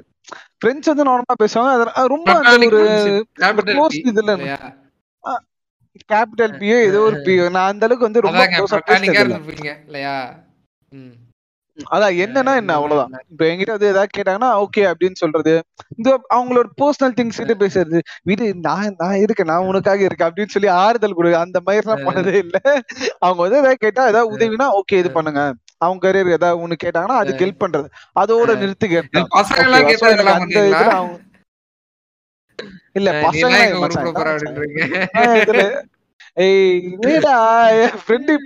கம்பெனில வேலை கேட்டா நான் அவனுக்கு இது பண்ணிருக்கேன் நகைச்சுவை அதை அப்படியே விடு இதுல விட்டு. ஆஹ் டாக்ஸிக் லவ் வந்து நிறைய பாத்திருக்கேன் மச்சான், நிறைய பாத்திருக்கேன். இந்த சென்ஸ் எப்படின்னா போனை காதுல வச்சான்னு வச்சுக்கேன், டூருக்கு தான் வந்திருப்பான் சரியா, இந்த மைத்துக்கு டூருக்கு வராம அவன் ஒரு ரூம் போட்டு வந்து அந்த பிள்ளைகிட்டே பேசுறதுலாம் மூணு நாள் சரியா, காத்து மட்டும் அந்த டேபிள் ஃபேன் இருக்கு பத்தியா அதை மட்டும் அப்படி சைட்ல வச்சுட்டு இந்த பஸ்ல போகும்போது காத்திருக்கு பாரு அந்த ஃபீல வர வச்சு அவன் அப்படியே போயிடலாம். ஏன்னா இப்ப டூருக்கு என்ன மயிருக்கு போறோம் நம்ம சொல்லி டூருக்கு எதுக்கு போறோம், எல்லா இடத்தையும் பாக்குறதுக்கு சுத்தி பார்க்கதான் ஓகே அதுக்குதான் போறோம். ஆனா அது பண்ண மாட்டோம், அது பண்ண மாட்டேன். இவன் பாத்து பேசிட்டு செல்லம் இப்ப எல்லாரும் வந்துல அங்க போய் இது பண்ணிட்டு இருக்கான், ஆனா நான் மட்டும் உங்ககிட்ட பேசிட்டே இருக்கேன் பாத்தியா, அதுக்கு என்ன என்ன காரணம், அதுக்கு என்ன என்ன அர்த்தம். நாளைக்கு நீயும் நாளைக்கு இந்த மாதிரி உன் ஃப்ரெண்டுங்களோட போன காதுல இருந்து போனை எடுக்க கூடாது, எடுத்த சிங்கமுத்தர் கிட்ட லிட்டரலா அப்படிதான் ஓகேவா, லிட்டரலா அப்படிதான் இது பண்ணிட்டு எல்லா இதுவும் அப்டேட் ஆஹ் சலோ ஆஹ் வந்துட்டோமா பத்திரமா தரேன் நீ கவலைப்படாது என்ன யாரும் ரேட் பண்ணல கையை காலை பிடிச்சி யாரு அந்த அளவுக்கு எல்லாமே சொல்லிட்டு அதுக்கு அவன் போனு இது பண்ண வந்திருக்கே வேணாமே, அந்த பொண்ணு கூட இருந்திருக்கலாமே. எதுக்கு உங்களுக்கு வந்து அப்படி வந்து இந்த ஃப்ரெண்ட்ஸ் கூட நீ மயிறு வரவே வேணாம்டா, போன் பேசி எங்கேயாச்சும் தொலைஞ்சு போயிடுவோன்னு உன்னை தேடி நாங்க ஏடா பாக்கணும். கிட்டத்தட்ட இந்த மாதிரி விஷயங்கள் போன்ல வந்து கொஞ்சம் போன்லயே வந்து ஒரு எப்படி சொல்றது இப்ப வந்து உனக்கு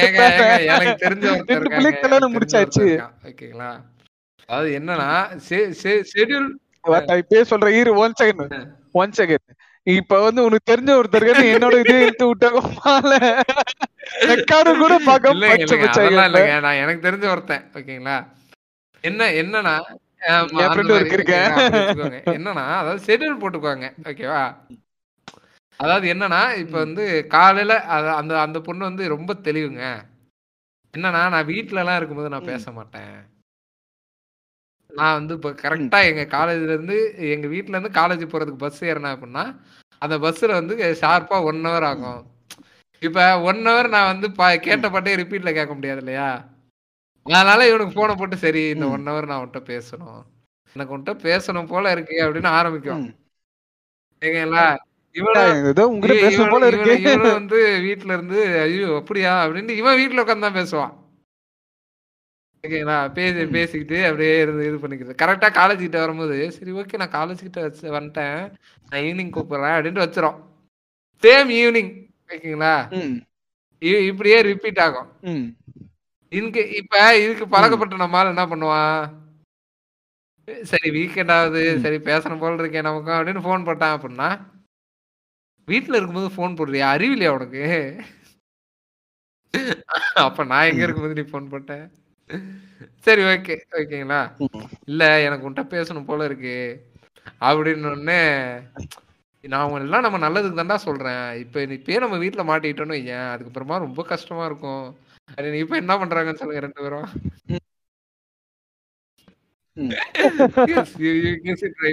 அது வந்து அந்த உங்களுடைய கணிப்பு சரியாக தான் இருக்கிறது. சோ எதுக்கு புரியுதுங்களா, இப்ப எனக்கு ஒரு டைம் பாஸ் வேணும்பா அதுக்கு அப்படின்னு சொல்லி டைரக்டா இது பண்ணிட்டு போக வேண்டியதானே. இந்த மாதிரி ஒருத்தர் அதாவது நம்ம நமக்கு வந்து ஒரு இது நமக்கே தெரியும் ஓகேவா அந்த அளவுக்குலாம் இது இல்லப்பா அப்படின்னு தெரியும், ஆனா இதை எங்க நம்ம அங்க சொல்லிட்டா அதுக்கப்புறமா வந்து இது இதுல நமக்கு கிடைக்கக்கூடிய இந்த சந்தோஷத்தை இழந்துருவோமோன்னு சொல்லி அடுத்து அவங்கள வந்து எக்ஸ்ப்ளாய்ட் பண்றது இருக்குல்ல, ஒரு ஹோப் கொடுத்து எக்ஸ்ப்ளாய்ட் பண்றது இருக்குல்ல. இப்ப நான் என்ன சொல்றேன் சார், இப்ப அந்த லவ் சொன்ன அந்த முத நாளே தெரியும் இவங்க வீட்டுல ஒத்துக்க மாட்டாங்க அப்படின்னு. ஓகேவா, அப்ப இல்லப்பா இந்த மாதிரி ஒரு பிரச்சனை இருக்கு, இதை நீ ஃபேஸ் பண்ணுவனா சொல்லு, அடுத்த இது பார்க்கலாம், இல்லாட்டி நான் எப்போ வேணாலும் நான் ரிலீவ் ஆகிக்குவேன் அப்படின்றத வெளிப்படையா சொல்லிட்டாலே இந்த பிரச்சனைலாம் வராதுன்ற நான்.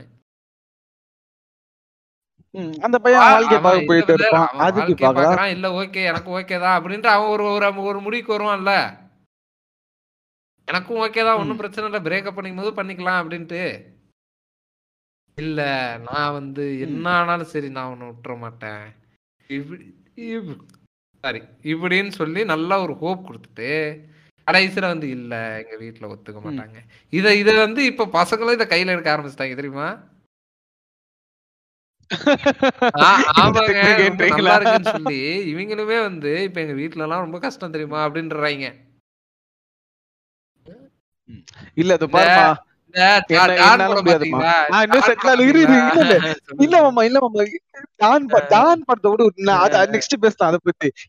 சொல்லி அவனு என்னோட ஃப்ரெண்டுக்கு ஆக்சுவலா என்னோட கொலிக்கு நடந்த ஒரு விஷயம் இது. என்னன்னா அவங்க லவ் பண்ற பையன் வந்து இப்ப கல்யாணம் வேணான்றான், ஆனா அவங்களுக்கு வந்து இருபத்தஞ்சு வயசு ஆயிடுச்சு, அந்த பொண்ணுக்கு வந்து இருபத்தஞ்சு வயசு ஆயிடுச்சு, ஆனா அவன் லவ் பண்ற பையன் இப்ப இருபத்தஞ்சு வயசு ஆயிடுச்சுன்னு. அப்ப திருமண வயது இருபத்தஞ்சு தானா, அதுக்கு மேல ஒரு பெண்ணு கல்யாணம் பண்ணி கூடாதா அப்படிலாம் நாங்க சொல்ல வரல.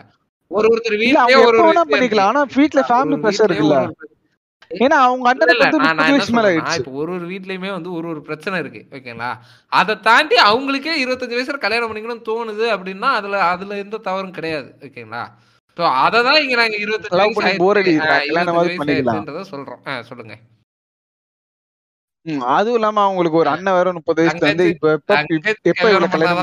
கல்யாணம் அப்படின்னு வீட்டுல உட்காந்து டார்ச்சர் பண்ணிட்டு இல்ல இல்ல ஆக்சுவலா வந்து யாருமே நான் வந்து இது வந்து ஒரு ஃப்ரெண்ட்லி அட்வைஸாவே நான் சொல்றேன், தங்கச்சி இருக்கும் போது கல்யாணம் பண்ணாதீங்க. பிகாஸ் வர சண்டே எங்க வீட்டுல எங்க அண்ணன் கல்யாணம் பண்ண வந்துட்டாங்க, நான் பாக்குறத கண்ணு கூட, தயவு செஞ்சு கல்யாணம் பண்ணாதீங்க சரிங்களா. ஏன்னா எனக்கு எங்க அண்ணன் வாழ்க்கை வந்து இல்ல ஒரு சீசா மாதிரி இருக்கு, இங்க போட்டாலும் அப்படி இங்க வந்தா இல்ல உனக்கு எல்லாம் நீ எல்லாம் இருக்கே, அங்க போனா என்னையே உங்க தங்கச்சி அப்படி பேசுறாளா அப்படின்ற மாதிரி ரொம்ப ரொம்ப ரொம்ப ரொம்ப கொடுமையான ஒரு சிச்சுவேஷன்லாம் வருகான். அதை விடுங்க, இது வந்து இதை பத்தி எனக்கு நான் இதுக்காக இது பண்ணிட்டேன். ஓகே, இவங்களுக்கு வந்து இருபத்தஞ்சு வயசு ஆயிடுச்சு, இல்ல எனக்கு இல்ல நான் இன்னும் கொஞ்சம் செட்டில் ஆகணும் அப்படின்ற. சரி ஓகே நான் விடுங்க, அவன் சொல்றது கரெக்டா தானுங்க, செட்டில் ஆயிட்டா அவன் ஓரளவுக்கு அவன் பினான்சியலா அவன் கொஞ்சம் இதுவாகணும் பாக்குறான், அதனால தானே அவன் சொல்றான் அப்படின்னு சொல்லி கேட்டேன். பிகாஸ் அப்பதானே குழந்தை கூட்டின்னு வந்தா அவனால மேனேஜ் பண்ண முடியும், இல்ல அதுக்கான செலவு எப்படி பாக்குறதுனால அவன் சொல்றான் அப்படின்னு சொன்னா. அவன் எவ்வளவு அவன் சேலரி எவ்வளவு திரும்படான்னு கேட்டாங்க, எவ்வளவுன்னு கேட்டேன். எழுபதாயிரம் ரூபாய் மச்சான், எழுபதாயிரம் எழுபதாயிரம் ரூபாய் ஏ எதுவுமே இல்லடா, சொந்த வீடு இருக்குடா. இருந்தாலும் அவனுக்கு வந்து அவனுக்கு ஒரு பேரு எல்லாமே நான் கேட்டேன். ஆனா எனக்கா அப்பதான் தெரிஞ்சு இல்ல சிம்பிளா சொல்றான் உங்களை கைத்துல பாக்குறான், ரீசெண்டா நீங்க பிரிச்சு போயிடுங்க.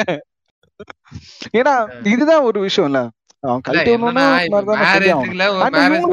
பயம் கூட இருக்கலாம், புரியுதுங்களா. அது அதுல ஆயிரத்தி ஆனா நான் என்ன சொல்ல வரேன்னா, இப்ப இந்த மாதிரியான காரணங்கள் வந்து எல்லாரும் சொல்றதுதான். சோ வெளிப்படையான விஷயங்களை வந்து பேசி இது பண்ணிக்கிட்டு இருக்கிறதுல அட இங்க இங்க பிரச்சனை என்ன தெரியுமா, அவனுக்கு கல்யாணம் இது பண்றன்ற பிரச்சனை இல்லடா. இவங்க வந்து சரிப்பா வேணான்னு நூறு மாப்பிள்ள பார்த்தாலும் அந்த மாப்பிள்ள கிட்ட போய் பேசுறது, நாங்க வந்து இப்படி ரிலேஷன் அது தப்பு தானே, அதுக்காக அதுதான் பண்றான், அதுதான் பிரச்சனை. அதாவது வந்து இதுக்கெல்லாம் காரணம் யாரு தெரியுமா, இதுக்கெல்லாம் காரணம் யாரு கல்யாணம் பண்ணி, அதாவது முதல்ல வந்து இதெல்லாமே வந்து இதுல பண்ணுவாங்க. ஓகேவா, இந்த இந்த கல்யாணம் பாட்டுனாலே, அதாவது படத்துல ஹீரோ வந்து இந்த கச்சேரியில பாடுறவனா இருப்பான், இவனை வந்து கரெக்டா இவன் ஆள் கல்யாணத்தோட கச்சேரி கூப்பிட்டுருப்பாங்க, இவன் அங்க போயிட்டு நாங்கெல்லாம் எப்படி லவ் பண்ண தெரியுமான்றது பாட்டா பாடி அந்த கல்யாணத்தை நிறுத்த பார்ப்பான். கேட்டா எனக்கு வந்து உன்னோட கல்யாணம் நடக்கணும் அப்படின்னு தான் ஆசை. அதாவது இது எக்ஸாம்பிள், நான் கார்த்தி வந்து இந்த தட்டுல ஆரம்பிச்சதுல இருந்து இந்த இது ஒரு பொய்யாவது சொல்லி கண்ணே அந்த பாட்டுல இருந்து இது வந்து ஒரு ஜெனரலா யூஸ் பண்ற ஒரு டெக்னிக். அது மட்டும் இல்லாம இது வந்து மாடர்ன் இன்னைக்கு இருக்கக்கூடிய இதுக்கு கொண்டு வந்தவர் யார் தெரியுமா, பிரேம்ஜிங்க. சேட்டை சேட்டை படத்துல ஒரு பாட்டு நல்லா இருக்கும் ஓகேவா. ஆனா இதை ஆரம்பிச்சு விட்டது அவன் தான்றான். இப்ப அந்த படத்துல அவன் பாடினது வந்து இப்ப படம் அது பாட்டு ஓகேவா. இவனுக்கு வந்து அதையே வச்சு டிக்டாக் பண்றது,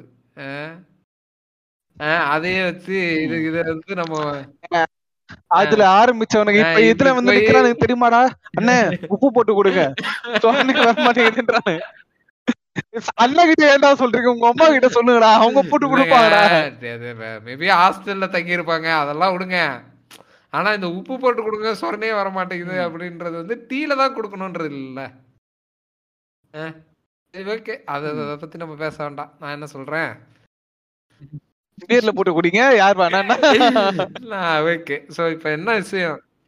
என்ன விஷயம் என்ன முதல்ல வந்து இந்த மாதிரி போய் இந்த மாதிரி நாங்கெல்லாம் வந்து அப்படி இருந்தோம் இப்ப அவன் என்ன வந்து டம்ப் பண்ணிட்டா இப்படின்னு சொல்றது, இத கேட்டுக்கிட்டு அவன் ரியாக்ட் பண்றது, இது எல்லாமே வந்து ஒரு ஒரு இதுதான் இல்ல. நீங்க இதை கேட்டு அவன் ஸ்டோரி கேட்டீங்கன்னு வச்சு உன்னை வந்து டம்ப் பண்ணிட கூடாதுடா இதுல வச்சு அப்படியே உண்மையாவே ஏதாவது ஒரு சிமெண்ட் போட்டு வச்சு நான் என்ன கேக்குறேன்னா இப்ப அந்த மாதிரி இதை கேட்டுக்கொண்டு இருக்கக்கூடிய பாட்காஸ்ட் நேயர்கள் அனைவருக்கும் ஒரு ஒரு எப்படி சொல்றது ஒரு அட்வைஸ் ஓகேவா.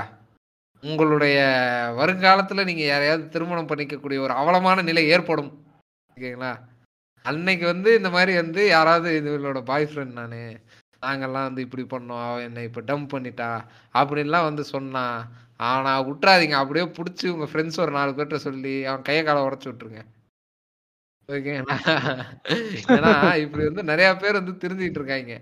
அதுதான் முடிஞ்சு போச்சு. அத வந்து பேசி இவர் வந்து என்ன இப்ப என்ன ட்ரை பண்றான் இவன்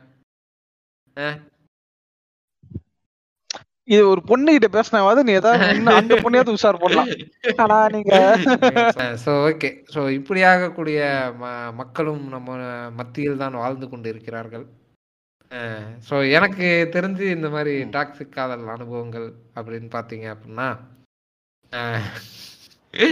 இந்த நான் சொன்னல இந்த அம்பிகாபதி படம் இந்த அம்பிகாபதி படம் அம்பிகாபதி படத்தையே வந்து நான் இந்த படத்துக்கு முன்னாலேயே வேற எங்கேயோ பார்த்த மாதிரியே எனக்கு ஒரு ஒரு இதுங்க அதுல அதை எப்படி சொல்றது நான் என்னையே ஒரு அஞ்சு வருஷத்துக்கு முன்னால பார்த்த மாதிரி இருந்துங்க.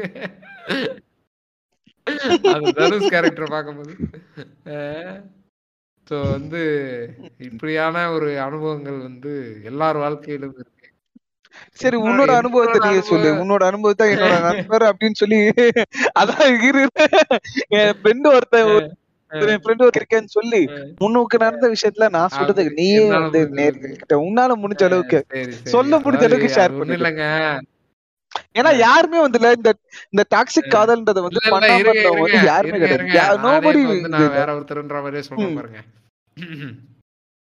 அதாவது என்னோட நான் ஸ்கூல் படிக்கும் போது என்னோட ஃப்ரெண்ட் ஒருத்தர் தான் ஓகேங்களா. அவனும் வந்து இந்த மாதிரி தான் ஒரு ஒரு பொண்ணை போய் லவ் பண்ணணும் அப்படின்னு சொல்லி இது ஸ்கூல் இந்த அப்போ வந்து என்னன்னா பெரிய ரவுடின்னு நினப்பு ஓகேவா. இந்த கேர்ள்ஸ் ஸ்கூல் வாசலில் போய் நிற்கிறது, அங்கே இருக்க அங்கே இருக்க வாட்ச்மேன்ட்ட பேசி ஃப்ரெண்டாக பார்க்கறது, இந்த மாதிரியான வேலைகள்லாம் பண்ணிட்டு அப்படியே நின்றுட்டு இது பண்ணிட்டு இருக்கிறது ஓகேவா. கடைசியில என்ன ஆகி போச்சு அந்த பொண்ணு வந்து அவங்க அம்மா கிட்ட சொல்லிடுவான்னு மிரட்டிடுச்சு. அதுக்கு பயந்துட்டாங்க. அதுக்கு பயந்துட்டானா எப்படி என்னடா இது அப்ப நமக்கு நம்ம மேல அப்ப நம்ம மேல பாசமே இல்லையா சே அதாவது எப்படி எட்டு வருஷம் கழிச்சு என்ன ஞாபகமே இல்லைன்றா அப்படின்ற மாதிரி யோசிச்சானோ அந்த மாதிரி எப்படிடா என்னடா இது சே அப்படின்ற மாதிரியான ஒரு ஒரு சீனாக அது நடந்தது. இவ்வளவுதான் இதை சொல்ல முடியும். அந்த நண்பர் வந்து என்ன ரொம்ப நெருங்கின நண்பர், அதனால அந்த பட்டாம்பூச்சி செத்து போச்சு அது வேற யாரும், அதனால இவ்வளவுதான் சொல்ல முடியும். ஆமா இது மாதிரி பல விஷயங்களை நம்ம வந்து கடந்துதான் வந்திருக்கிறோம். நீங்க என்ன எல்லாருமேடா நான் நான் நான் பண்ணதுன்னு சொன்னா நிறைய இருக்குது. அதுதான் என்ன சொல்றேன்னா அதுல வந்து என்னோட இதுனா நான் நிறைய பண்ணிருக்கேன் மச்சான். அதாவது எனக்கே வந்து நினைக்கவும் அப்படியே இப்ப உண்மையா சொல்றேன் அப்படியே வந்து இந்த ஸ்பைடர் சென்ஸ் தெரியுமா பாப்பாரு அப்படியே நின்னுக்கோல அந்த மாதிரிலாம் நிக்குது. ஓகேவா? அதுல நிறைய பண்ணிருக்கேன். அதுல பெஸ்ட் என்னன்னா, நான் வந்து டியூஷன்ல தான் லவ் பண்ணுவேன். டியூஷன் வந்து இதான் வந்து, ஏன்னா நான் தான் சொல்லியிருக்கேன், நான் பாய்ஸ் பாய்ஸ் ஸ்கூல்ல படிச்ச ஒரு பையன் தான். நான் வந்து எந்த பொண்ணு இந்த ஸ்டாக்கிங்லாம் எனக்கு சுத்தமா வராது, சுத்தமா வராது சுத்தமா பிடிக்காது. இந்த ரோட்ல போற பொண்ணு கிட்ட போய் பேசுறது, ஒரு பொண்ணை பாத்துறது, இது பண்றது எனக்கு அது எனக்கு வந்து அது பிடிக்காது. ஏதாவது ஒரு மாதிரி மூஞ்சி சொல்லிட்டு நமக்கு ஒரு மாதிரி இருக்கீங்க இல்லையா? இல்ல நாகரிகம் இல்ல, எனக்கு வந்து அது கொஞ்சம் பிடிக்காது. ஓகேவா? நம்ம கிட்ட பேசுறாங்கன்னா அது வேற விஷயம். நம்ம கிட்ட பேசல, யாருன்னே தெரியாதுன்னா நம்ம இப்படி போய் ஸ்டாக் பண்றதுலாம் எனக்கு அந்த இதுல ஒரு உடன்பாடு அப்பத்துல இருந்தே இல்ல. அது அந்த என்ன பண்ணுவோம் தெரியுமா? அதாவது இது உண்மையிலேயே வேற ஒருத்தர் நான் கிடையாது, என்ன இவ்வளவு கேவலமான என்ன பண்ணுவோம் அப்படின்னா, அந்த காலத்திலேயே வந்து நம்ம ஸ்கூல் படிக்கும் போதே வந்து அவங்க அப்பாவோட பல்சர் பைக் வந்து திருடிட்டு வந்துருவோம். சரியா? அது அதாவது அப்பாவோட பல்சர் கேட்டு வாங்கிட்டு வருவான்னு சொல்லல, திருடிட்டு வருவான். ஓகேங்களா? கள்ளசாவி கூட திருடிட்டு வருவான் தான் அவன். என்ன என்ன பண்ணுவான், இந்த யாராவது ஒரு பொண்ணு இப்ப அவன் போயிட்டு இருக்கும் போது கிராஸ் பண்ணிட்டா அப்படியே வண்டி ஓர கட்டி நின்றுவான். திரும்பி அந்த பொண்ணை பாத்துக்கிட்டே இருப்பான். இவன் இந்த தெருவை தாண்டதுக்குள்ள நம்மள திரும்பி பாத்துட்டா அப்படின்னா அப்படியே வண்டியை திருப்பிட்டு போயிடலாம் அப்படின்னு திரும்பி பாத்துட்டே இருப்பான். அந்த பொண்ணு திரும்பி பாத்துச்சுன்னு வைங்களேன், அவ்வளவுதான் முடிஞ்சுச்சு. அப்படியே வண்டி எடுத்துட்டு போயிட்டு அப்படியே இந்த முனையில நின்று பாக்குறது, அந்த முனையில நின்று பாக்குறது, வீடு எங்க இருக்குன்றத கண்டுபிடிச்சு அங்க போய் நின்றுகிட்டு இருக்கிறது, இப்படியான பல வேலைகளை வந்து அந்த நண்பர் பண்ணிக்கிட்டு இருப்பாரு. அதிகமா இப்ப ஜெயில இருக்க, வேற ஒண்ணும் இல்ல, ஜெயில இருப்பான்.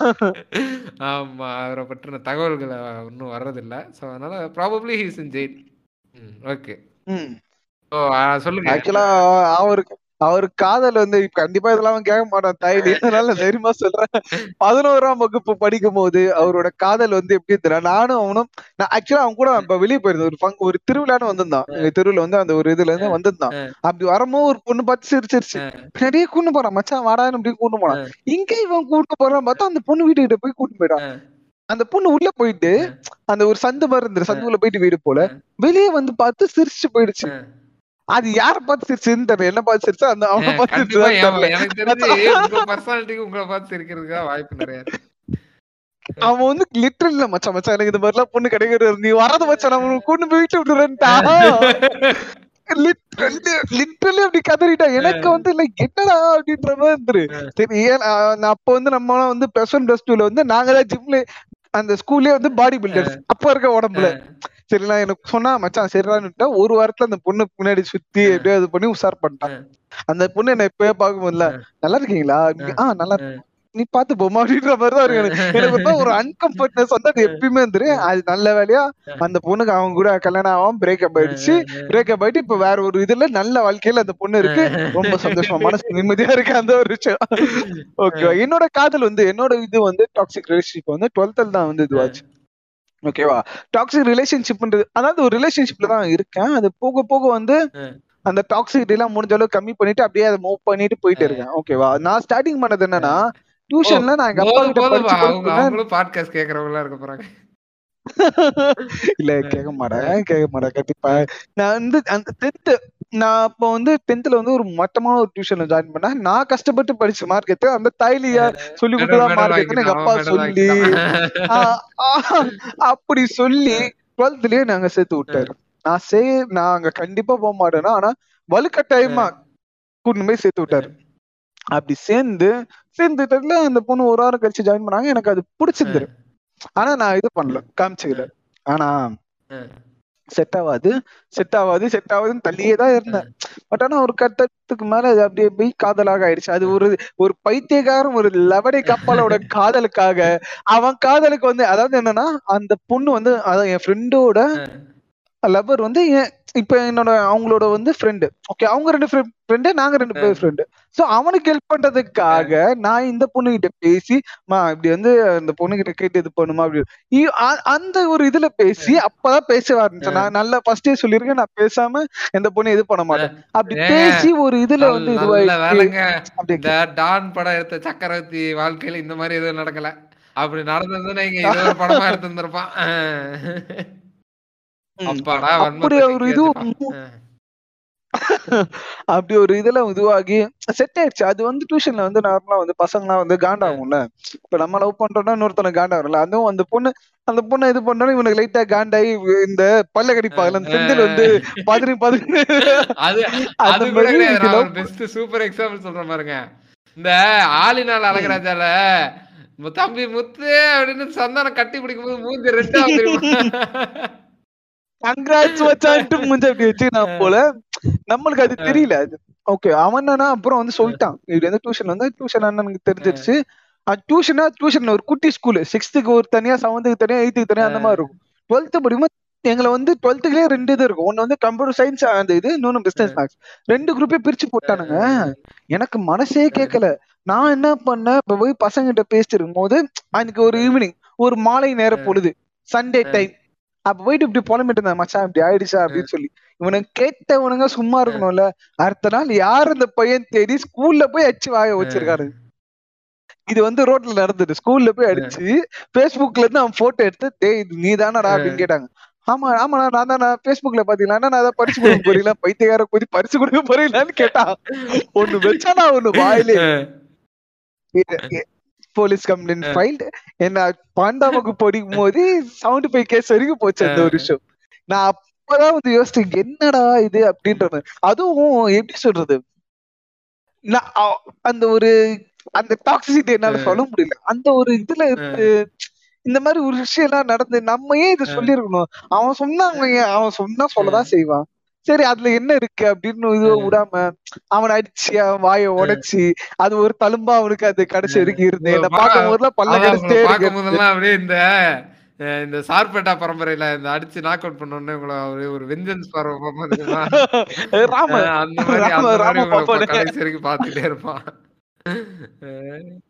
அந்த மாதிரி ஒரு ஃபீல் இருந்தா இல்ல அப்பவே டியூஷன் விட்டுலாம் நிப்பாட்டானுங்க. இதுல என்னன்னா எங்க அப்பா எனக்கு அப்பதான் புரிஞ்சது என்னன்னா டேடி டேடி நான் சொன்னா நம்பினீங்களா, டுவெல்த் படிக்கும் போது நைன்டி பர்சன்டேஜ் நானு, ஆனா அந்த டியூஷன்ல எவனா ஆயிரம் மார்க் கூட இருக்குல்லடா, நான் சேர்ந்துதான் அது பாரு இந்த இவனுக்கு கூட தான் நான் இருந்திருப்பேன் காலேஜுக்கு, நீ ரோடு ரோட தான் அழிஞ்சிருக்கணும், நீ பாரு நான் படிச்சிருக்கேன் நம்புப்பா அப்படின்னு சொல்லி இது பண்ணி அப்படியே போச்சு. அந்த ரிலேஷன்ஷிப் அப்படியே போயிட்டு இருக்கு ஸ்மூத்தாவோ கரண்ட் மூடாவோ போயிட்டு இருக்கு. மகிழ்ச்சி போதும் போதும்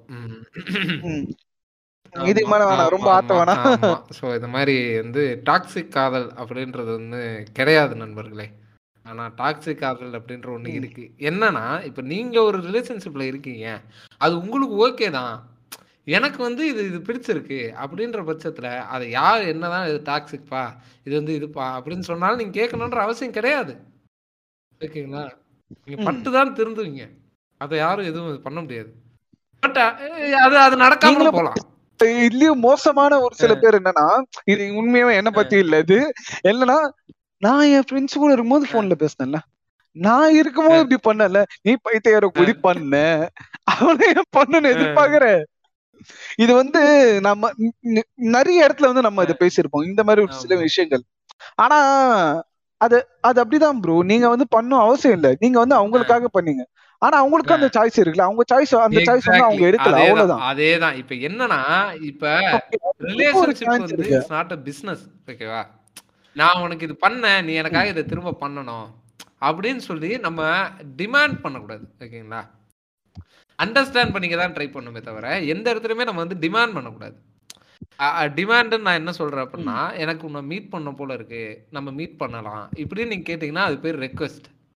எனக்கு உன்னை மீட் பண்ண போல இருக்கு உங்க ஆபீஸுக்கு கீழே வந்து நில்லு இப்படின்னு சொன்னீங்கன்னா அது டிமாண்ட். ஓகேங்களா, அது ஆர்டர். ஓகேங்களா, யாரையும் யாரும் ஆர்டர் பண்றதுக்கு இங்க எதுவுமே கிடையாது. நீங்க வந்து உங்க உங்க சைட்ல இருக்கக்கூடிய ஃபீலிங்ஸா இருந்தாலும் சரி உங்க சைட்ல இருக்கக்கூடிய விஷயங்களா இருந்தாலும் சரி அது அதை வந்து ஒரு ரெஸ்பெக்டோட தான் எக்ஸ்பிரஸ் பண்ணணும். அப்பதான் வந்து அந்த ரிலேஷன்ஷிப் வந்து ஹெல்த்தியா இருக்கும். ஓகேவா, நான் இப்படிதான் அவனை நான் வந்து கூட்டத்துல இருக்கும்போது அசிங்க அசிங்கமா கலாய்ப்பேன், ஆனா நான் ரெண்டு பேர் லவ் பண்றோம், அவன் அந்த மாதிரி என்னடி இப்படி கலாய்க்கிறன்ட்டு என் பல்லெல்லாம் அடிச்சு உடச்சிருவான். இப்படி இப்படி இருக்கிறது வந்து அவங்களுக்கு ஓகே அப்படின்னா அது நீங்க இருந்துக்கோங்க. ஓகேவா, இது இப்ப உங்களுக்கு ஓகே இப்படிதான் நான் இருப்பேன் அப்படின்னா அது நீங்க இருந்துக்கோங்க. அது வந்து இல்ல அப்படி இருந்தீங்கன்னா என்ன நடக்கும்னா கடைசியில ஒரு நாள் வந்து இல்ல புரிஞ்சுட்டு நீங்க வெளியே வருவீங்களா, அப்ப வந்துல திருப்பி வந்து எல்லா கோட்டையும் முதல்ல இருந்து ஆரம்பிக்கலாம்ன்ற மாதிரி ஒரு நிலைமை. சோ நான் என்ன சொல்றேன்னா கூடிய எவ்வளவு முடியும் எவ்வளவு சீக்கிரம் முடியுமோ இளமை இருக்கும் போதே வெளியே வந்துடுறா. இளமை வரும் போதே அது போகாத ஏதோ ஒரு பாட்டு வரும், அந்த மாதிரி எவ்வளவு சீக்கிரம் உங்களுக்கு அது திரும்பாது. ஆஹ் இளமை அது போனா அது திரும்பாது. அந்த மாதிரி எவ்வளவு சீக்கிரம் உங்களுக்கு புரியுது இல்ல இது வந்து செட் ஆகாது அப்படின்னா, செட் ஆகாதுன்னா செட் ஆகாது, அவ்வளவுதான். செட் ஆகணும் ஆகும் அப்படின்னா நம்ம இது பண்ண தேவையில்ல. செட் ஆகலையா செட் ஆகல, அவ்வளவுதான், முடிஞ்சு போச்சு. இதை வச்சதுல நீங்க வந்து என்ன, ஆனா நான் வந்து ஒரு பர்சனா வந்து என்ன சொல்றேன்னா, ஒரு ரிலேஷன்ஷிப்ல இருந்து வெளியே வருதுன்றது கஷ்டம் தான். ஆனா இதுக்காக வந்து சூசைட் பண்ணிக்கணும் போல இருக்கு அவ எல்லாம் மாலை முடியல. நீ கண்டிப்பா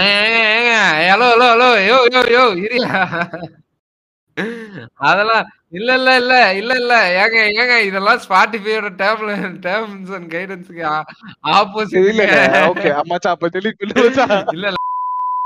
சிறிது நேரம் கழித்து, இந்த உலகத்துல வந்து எந்த ஒரு கஷ்டமான சூழ்நிலை ஏற்பட்டாலுமே உங்க உயிர் உடனே பிரிஞ்சிட போயிடுறது கிடையாது.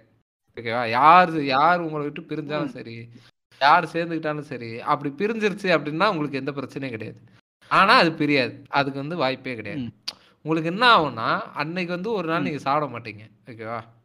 அடுத்த நாள் உங்களுக்கு வந்து மறுபடியும் லேசாக காலையிலேயே பசிக்க ஆரம்பிக்கும், சரிட்டு சாப்பிட்ருவீங்க, ஓகேவா? அடுத்தது வந்து உங்களுக்கு வந்து டேஸ்ட்டே இல்லாமல் சாப்பிடுவீங்க, ஏதோ சாப்பிட்ணும் அப்படின்ற ஒரு கடமைக்கு சாப்பிடுவீங்க. ஒரு ஒரு வாரத்துக்கு அப்புறமா வந்து என்ன இன்னைக்கு காலையில் தோசை இல்லை உப்பு போட மறந்துட்டீங்களான்னு கேட்பீங்க. இந்த வாழ்க்கை வந்து உங்களுக்கு வந்து அப்படியே பழகி போகும், ஓகேவா? உங்களுடைய சோகம் அப்படின்றது வந்து அப்படியே உங்களுக்கு பழகி போகும். ஸோ அதனால் ஒரு ரிலேஷன்ஷிப் வந்து ஒரு வாழ்க்கையோட முடிவு அப்படின்றதெல்லாம் கிடையவே கிடையாது.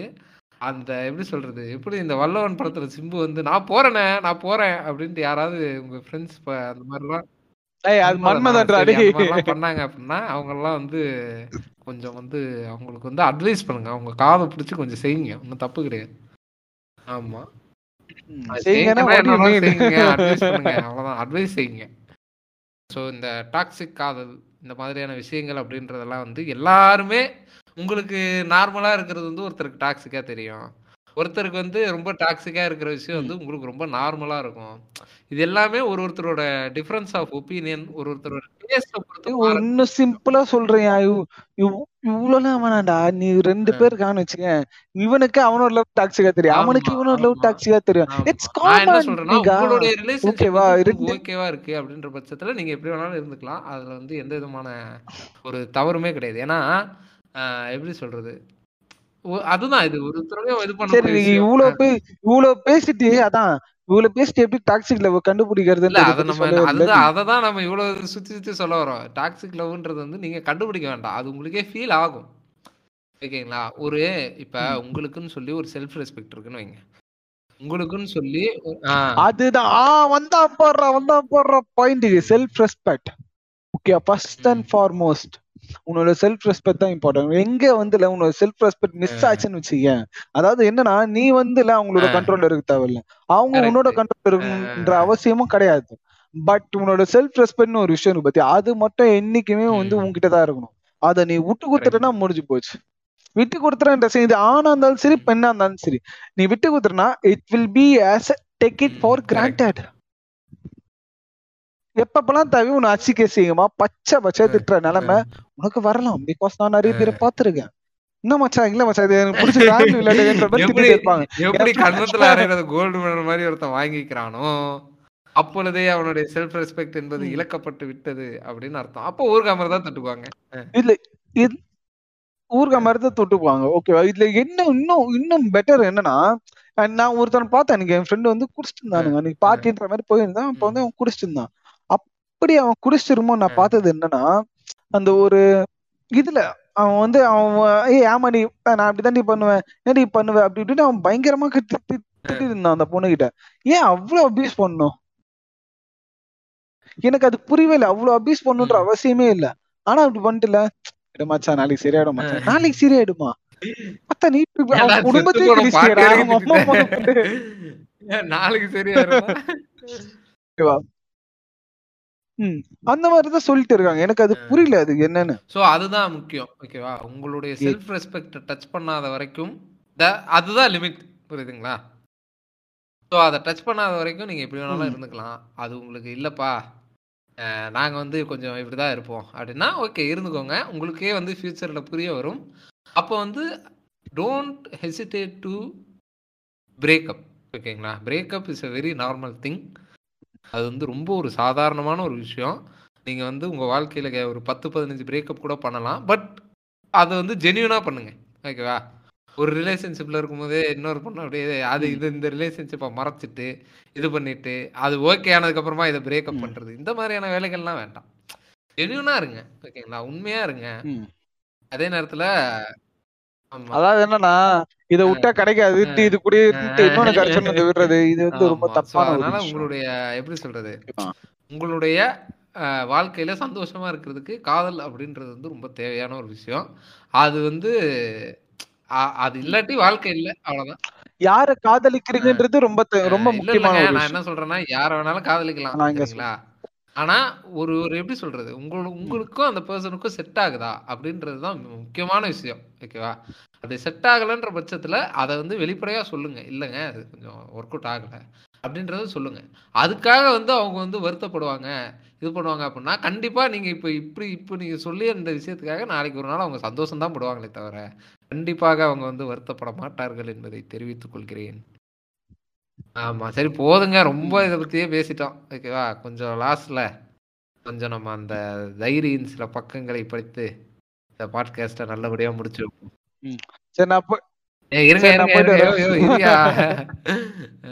காதலே காதலே அத்தியாயம் மூன்று. மூன்று சக்கர தேர். பூக்கள் இருக்கும் இடத்தில்தான் பட்டாம்பூச்சிக்கு வேலை, இரவு இருளும் பொழுதில்தான் நிலவுக்கு வேலை, அதுபோல நீ இருக்கும் இடத்தில்தான் எனக்கும் வேலை. ஆம், சூரியன் வருகைக்கு காத்திருக்கும் பறவை போல அதே பஸ் ஸ்டாண்டில் அவளுக்காக காத்திருந்தேன். எதிர்பார்த்தது என்னவோ சூரியனைத்தான், ஆனால் வந்தது என்னவோ வெண்ணிலா. இல்லை இல்லை, எண்ணிலா. சாலை ஓரம் வந்து நின்றாள். அவள் கையை நீட்ட நின்றது ஒரு ஆட்டோ. ஆம், நாம் பொதுவாக சாலையில் பார்க்கும் மஞ்சள் நிற பெயிண்ட் அடித்து இருபது பேர் வரை மிக சாதாரணமாக ஏறி பயணம் செய்யும் ஒரு சாதாரண ஷேர் ஆட்டோ தான் அது. அவள் ஏறும் வரை அதற்கு பின் ராஜகுமாரிகள் மட்டும் பயணம் செய்வதற்காக வைத்திருக்கும் வைர ஆபரணங்களை பதிந்த தேரை போல அந்த ஆட்டோ மாறிய காட்சியை என்னை தவிர வேறு யாரும் பார்த்திருக்க வாய்ப்பில்லை. இனி எனக்கு பொழுதும் அவள் முகம் பார்த்து மட்டுமே விடிய வேண்டும் என்ற பேராசையில் தினமும் அதே இடத்தில் நிற்பேன். ஒரு முறை கூட பேச வேண்டும் என்ற எண்ணம் எனக்கு வந்ததே இல்லை. ஒரு பூவையோ நிலவையோ முதல் முறை பட்டாம்பூச்சியையோ பார்க்கும் பொழுது வரும் பிரமிப்பில் காலம் உறைந்து வாழ்வில் அந்த ஒரு நொடி மட்டும் மனதில் தங்கிவிடும் அல்லவா? அப்படித்தான் அவளை காணும் ஒவ்வொரு நொடியும் எனக்கு. ஆனால் என்னவோ ஒரு நாள் மட்டும் அவள் குரலை கேட்க வேண்டும் என்ற ஆசையில் அவள் ஏறிய அதே ஆட்டோவில் ஏறினேன். அவள் அருகில் எனக்கும் ஒரு இடம் கிடைத்தது. அவளுக்கு நான் யார் என்று தெரிந்திருக்க வேண்டும் என்று மனதில் நான் வேண்டாத தெய்வமே இல்லை. அவளிடம் நான் முதலில் பேசிய வார்த்தை, நான் என் தூக்கத்திலும் மறந்திடாத என் ஞாபகத்தில் குடியிருக்கும் அவளிடம் நான் பேசிய முதல் வார்த்தை என்ன தெரியுமா? என்னை ஞாபகம் இருக்கிறதா என்றுதான். அவள் என்னை நிமிர்ந்து பார்த்து இருக்கிறது என்றாள். அதன் பிறகு நான் என்ன பேசினேன் என்று எனக்கு எதுவுமே ஞாபகம் இல்லை. ஆட்டோவில் ரேடியோவில் ஒரு பாடல் மட்டும் ஓடிக்கொண்டிருந்தது. எனக்கு ஞாபகம் இருப்பது அந்த பாடல் மட்டும்தான். என் உள்ளே என்னுள்ளே பல மின்னல் ஏழும் நேரம், எங்கெங்கோ எங்கெங்கோ என் உள்ளம் போகும் தூரம். ஆம், நிச்சயமாக எனக்குள் பல மின்னல்கள் எழுந்தன. அந்த ஆட்டோ ஏன் இந்த உலகின் மறுபக்கம் வரை செல்லக்கூடாது என்பதும், எப்போதும் டிராஃபிக்காக இருக்கும் அந்த சாலை ஏன் இன்று முழுவதும் டிராஃபிக் ஜாமில் இருக்கக்கூடாது என்றும் பல அற்ப ஆசைகள் என் மனதில். ஆனால் என்றும் இல்லாதவாறு அன்று சாலை முழுக்க காலியாகவும் அந்த ஆட்டோ மிகவும் வேகமாகவும் சென்றது போல தோன்றியது. அவள் இறங்கும் இடம் வந்தது. அந்த இடத்தை என் எதிரியை பார்ப்பது போல பார்த்தேன். ஒன்று மட்டும்தான் மனதில் ஓடிக்கொண்டிருந்தது, நாளை என்று ஒரு பொழுதிருந்தால் கண்டிப்பாக என் காதலை சொல்லிவிட வேண்டும் என்ற எண்ணம். அதற்காக ஒரு கடிதம் எழுதினேன். அதை நாளை கண்டிப்பாக கொடுத்துவிட வேண்டும் என்ற முடிவும் செய்தேன். என் இதயத்தை உருக்கி அதை இங்காக மாற்றி அதில் எழுதப்பட்ட கடிதம் அது. நாளை வருவாள் என்ற நம்பிக்கையில் நான் காத்து கொண்டு நிற்கிறேன். ஸோ இவ்வளவுதான் மக்களே, இதெல்லாம் நம்ம வந்து இன்னைக்கு உங்களுக்கு வந்து ஒரு அனௌன்ஸ்மெண்ட் கொடுத்துருக்கேன், அதை யாரும் மறந்துடாதீங்க. முதல்லையே சொன்னேன், இப்போ கடைசியும் சொல்கிறேன். கம்மிங் சண்டே டுவெண்ட்டி சிக்ஸ்த் ஓகேவா, நாளைக்கு விட்டுருங்க, டுவெண்ட்டி சிக்ஸ்த் அன்னைக்கு சாயந்தரம் ஏழு மணிக்கு எங்களுடைய டிஸ்கார்ட் சர்வரில் அனைவரும் ஜாயின் பண்ணலாம். சர்வருக்கான லிங்க் வந்து நம்மளுடைய லிங்க் ட்ரீயில் வந்து நான் கொடுத்துருக்கேன், அது இன்ஸ்டாகிராமோட பயோவில் இருக்குது. ஸ்பாட்டிஃபைல கேட்குறவங்களும் இன்ஸ்டாகிராமோட பயோவில் வந்து நம்மளுடைய அந்த கிளிக்கை சி அந்த லிங்கை கிளிக் பண்ணி எங்க நைட்டு என்னங்க பதினோரு மணிக்கெலாம் வாய் ஒரு மாதிரி உளருது, அந்த லிங்கை கிளிக் பண்ணி அப்படியே அதில் எங்கள் கூட ஜாயின் ஆகிட்டு நம்ம வந்து பேசலாம். அதை ரெக்கார்ட் பண்ணி அதை வந்து ஒரு எபிசோடாகவும் போடலாம். உங்களுக்கு எங்கள்கிட்ட கேட்கணும், எங்க கூட பேசணும் அப்படின்னு இருக்கக்கூடிய விஷயங்கள்லாம் ஒரு ஒரு பேப்பர் எடுத்து டக்கு டக்குன்னு எழுதிட்டு வந்து எங்ககிட்ட கேளுங்க. அதே மாதிரி கேட்கக்கூடிய ஆட்கள் வந்து கொஞ்சம் நல்லா இன்ட்ரெஸ்டிங்கான இது கேளுங்க. நோ பர்சனல் லைஃப்ஸ் ஓகேங்களா, பர்சனல் லைஃப்ஸை பற்றி நம்ம அதில் பேச வேண்டாம்.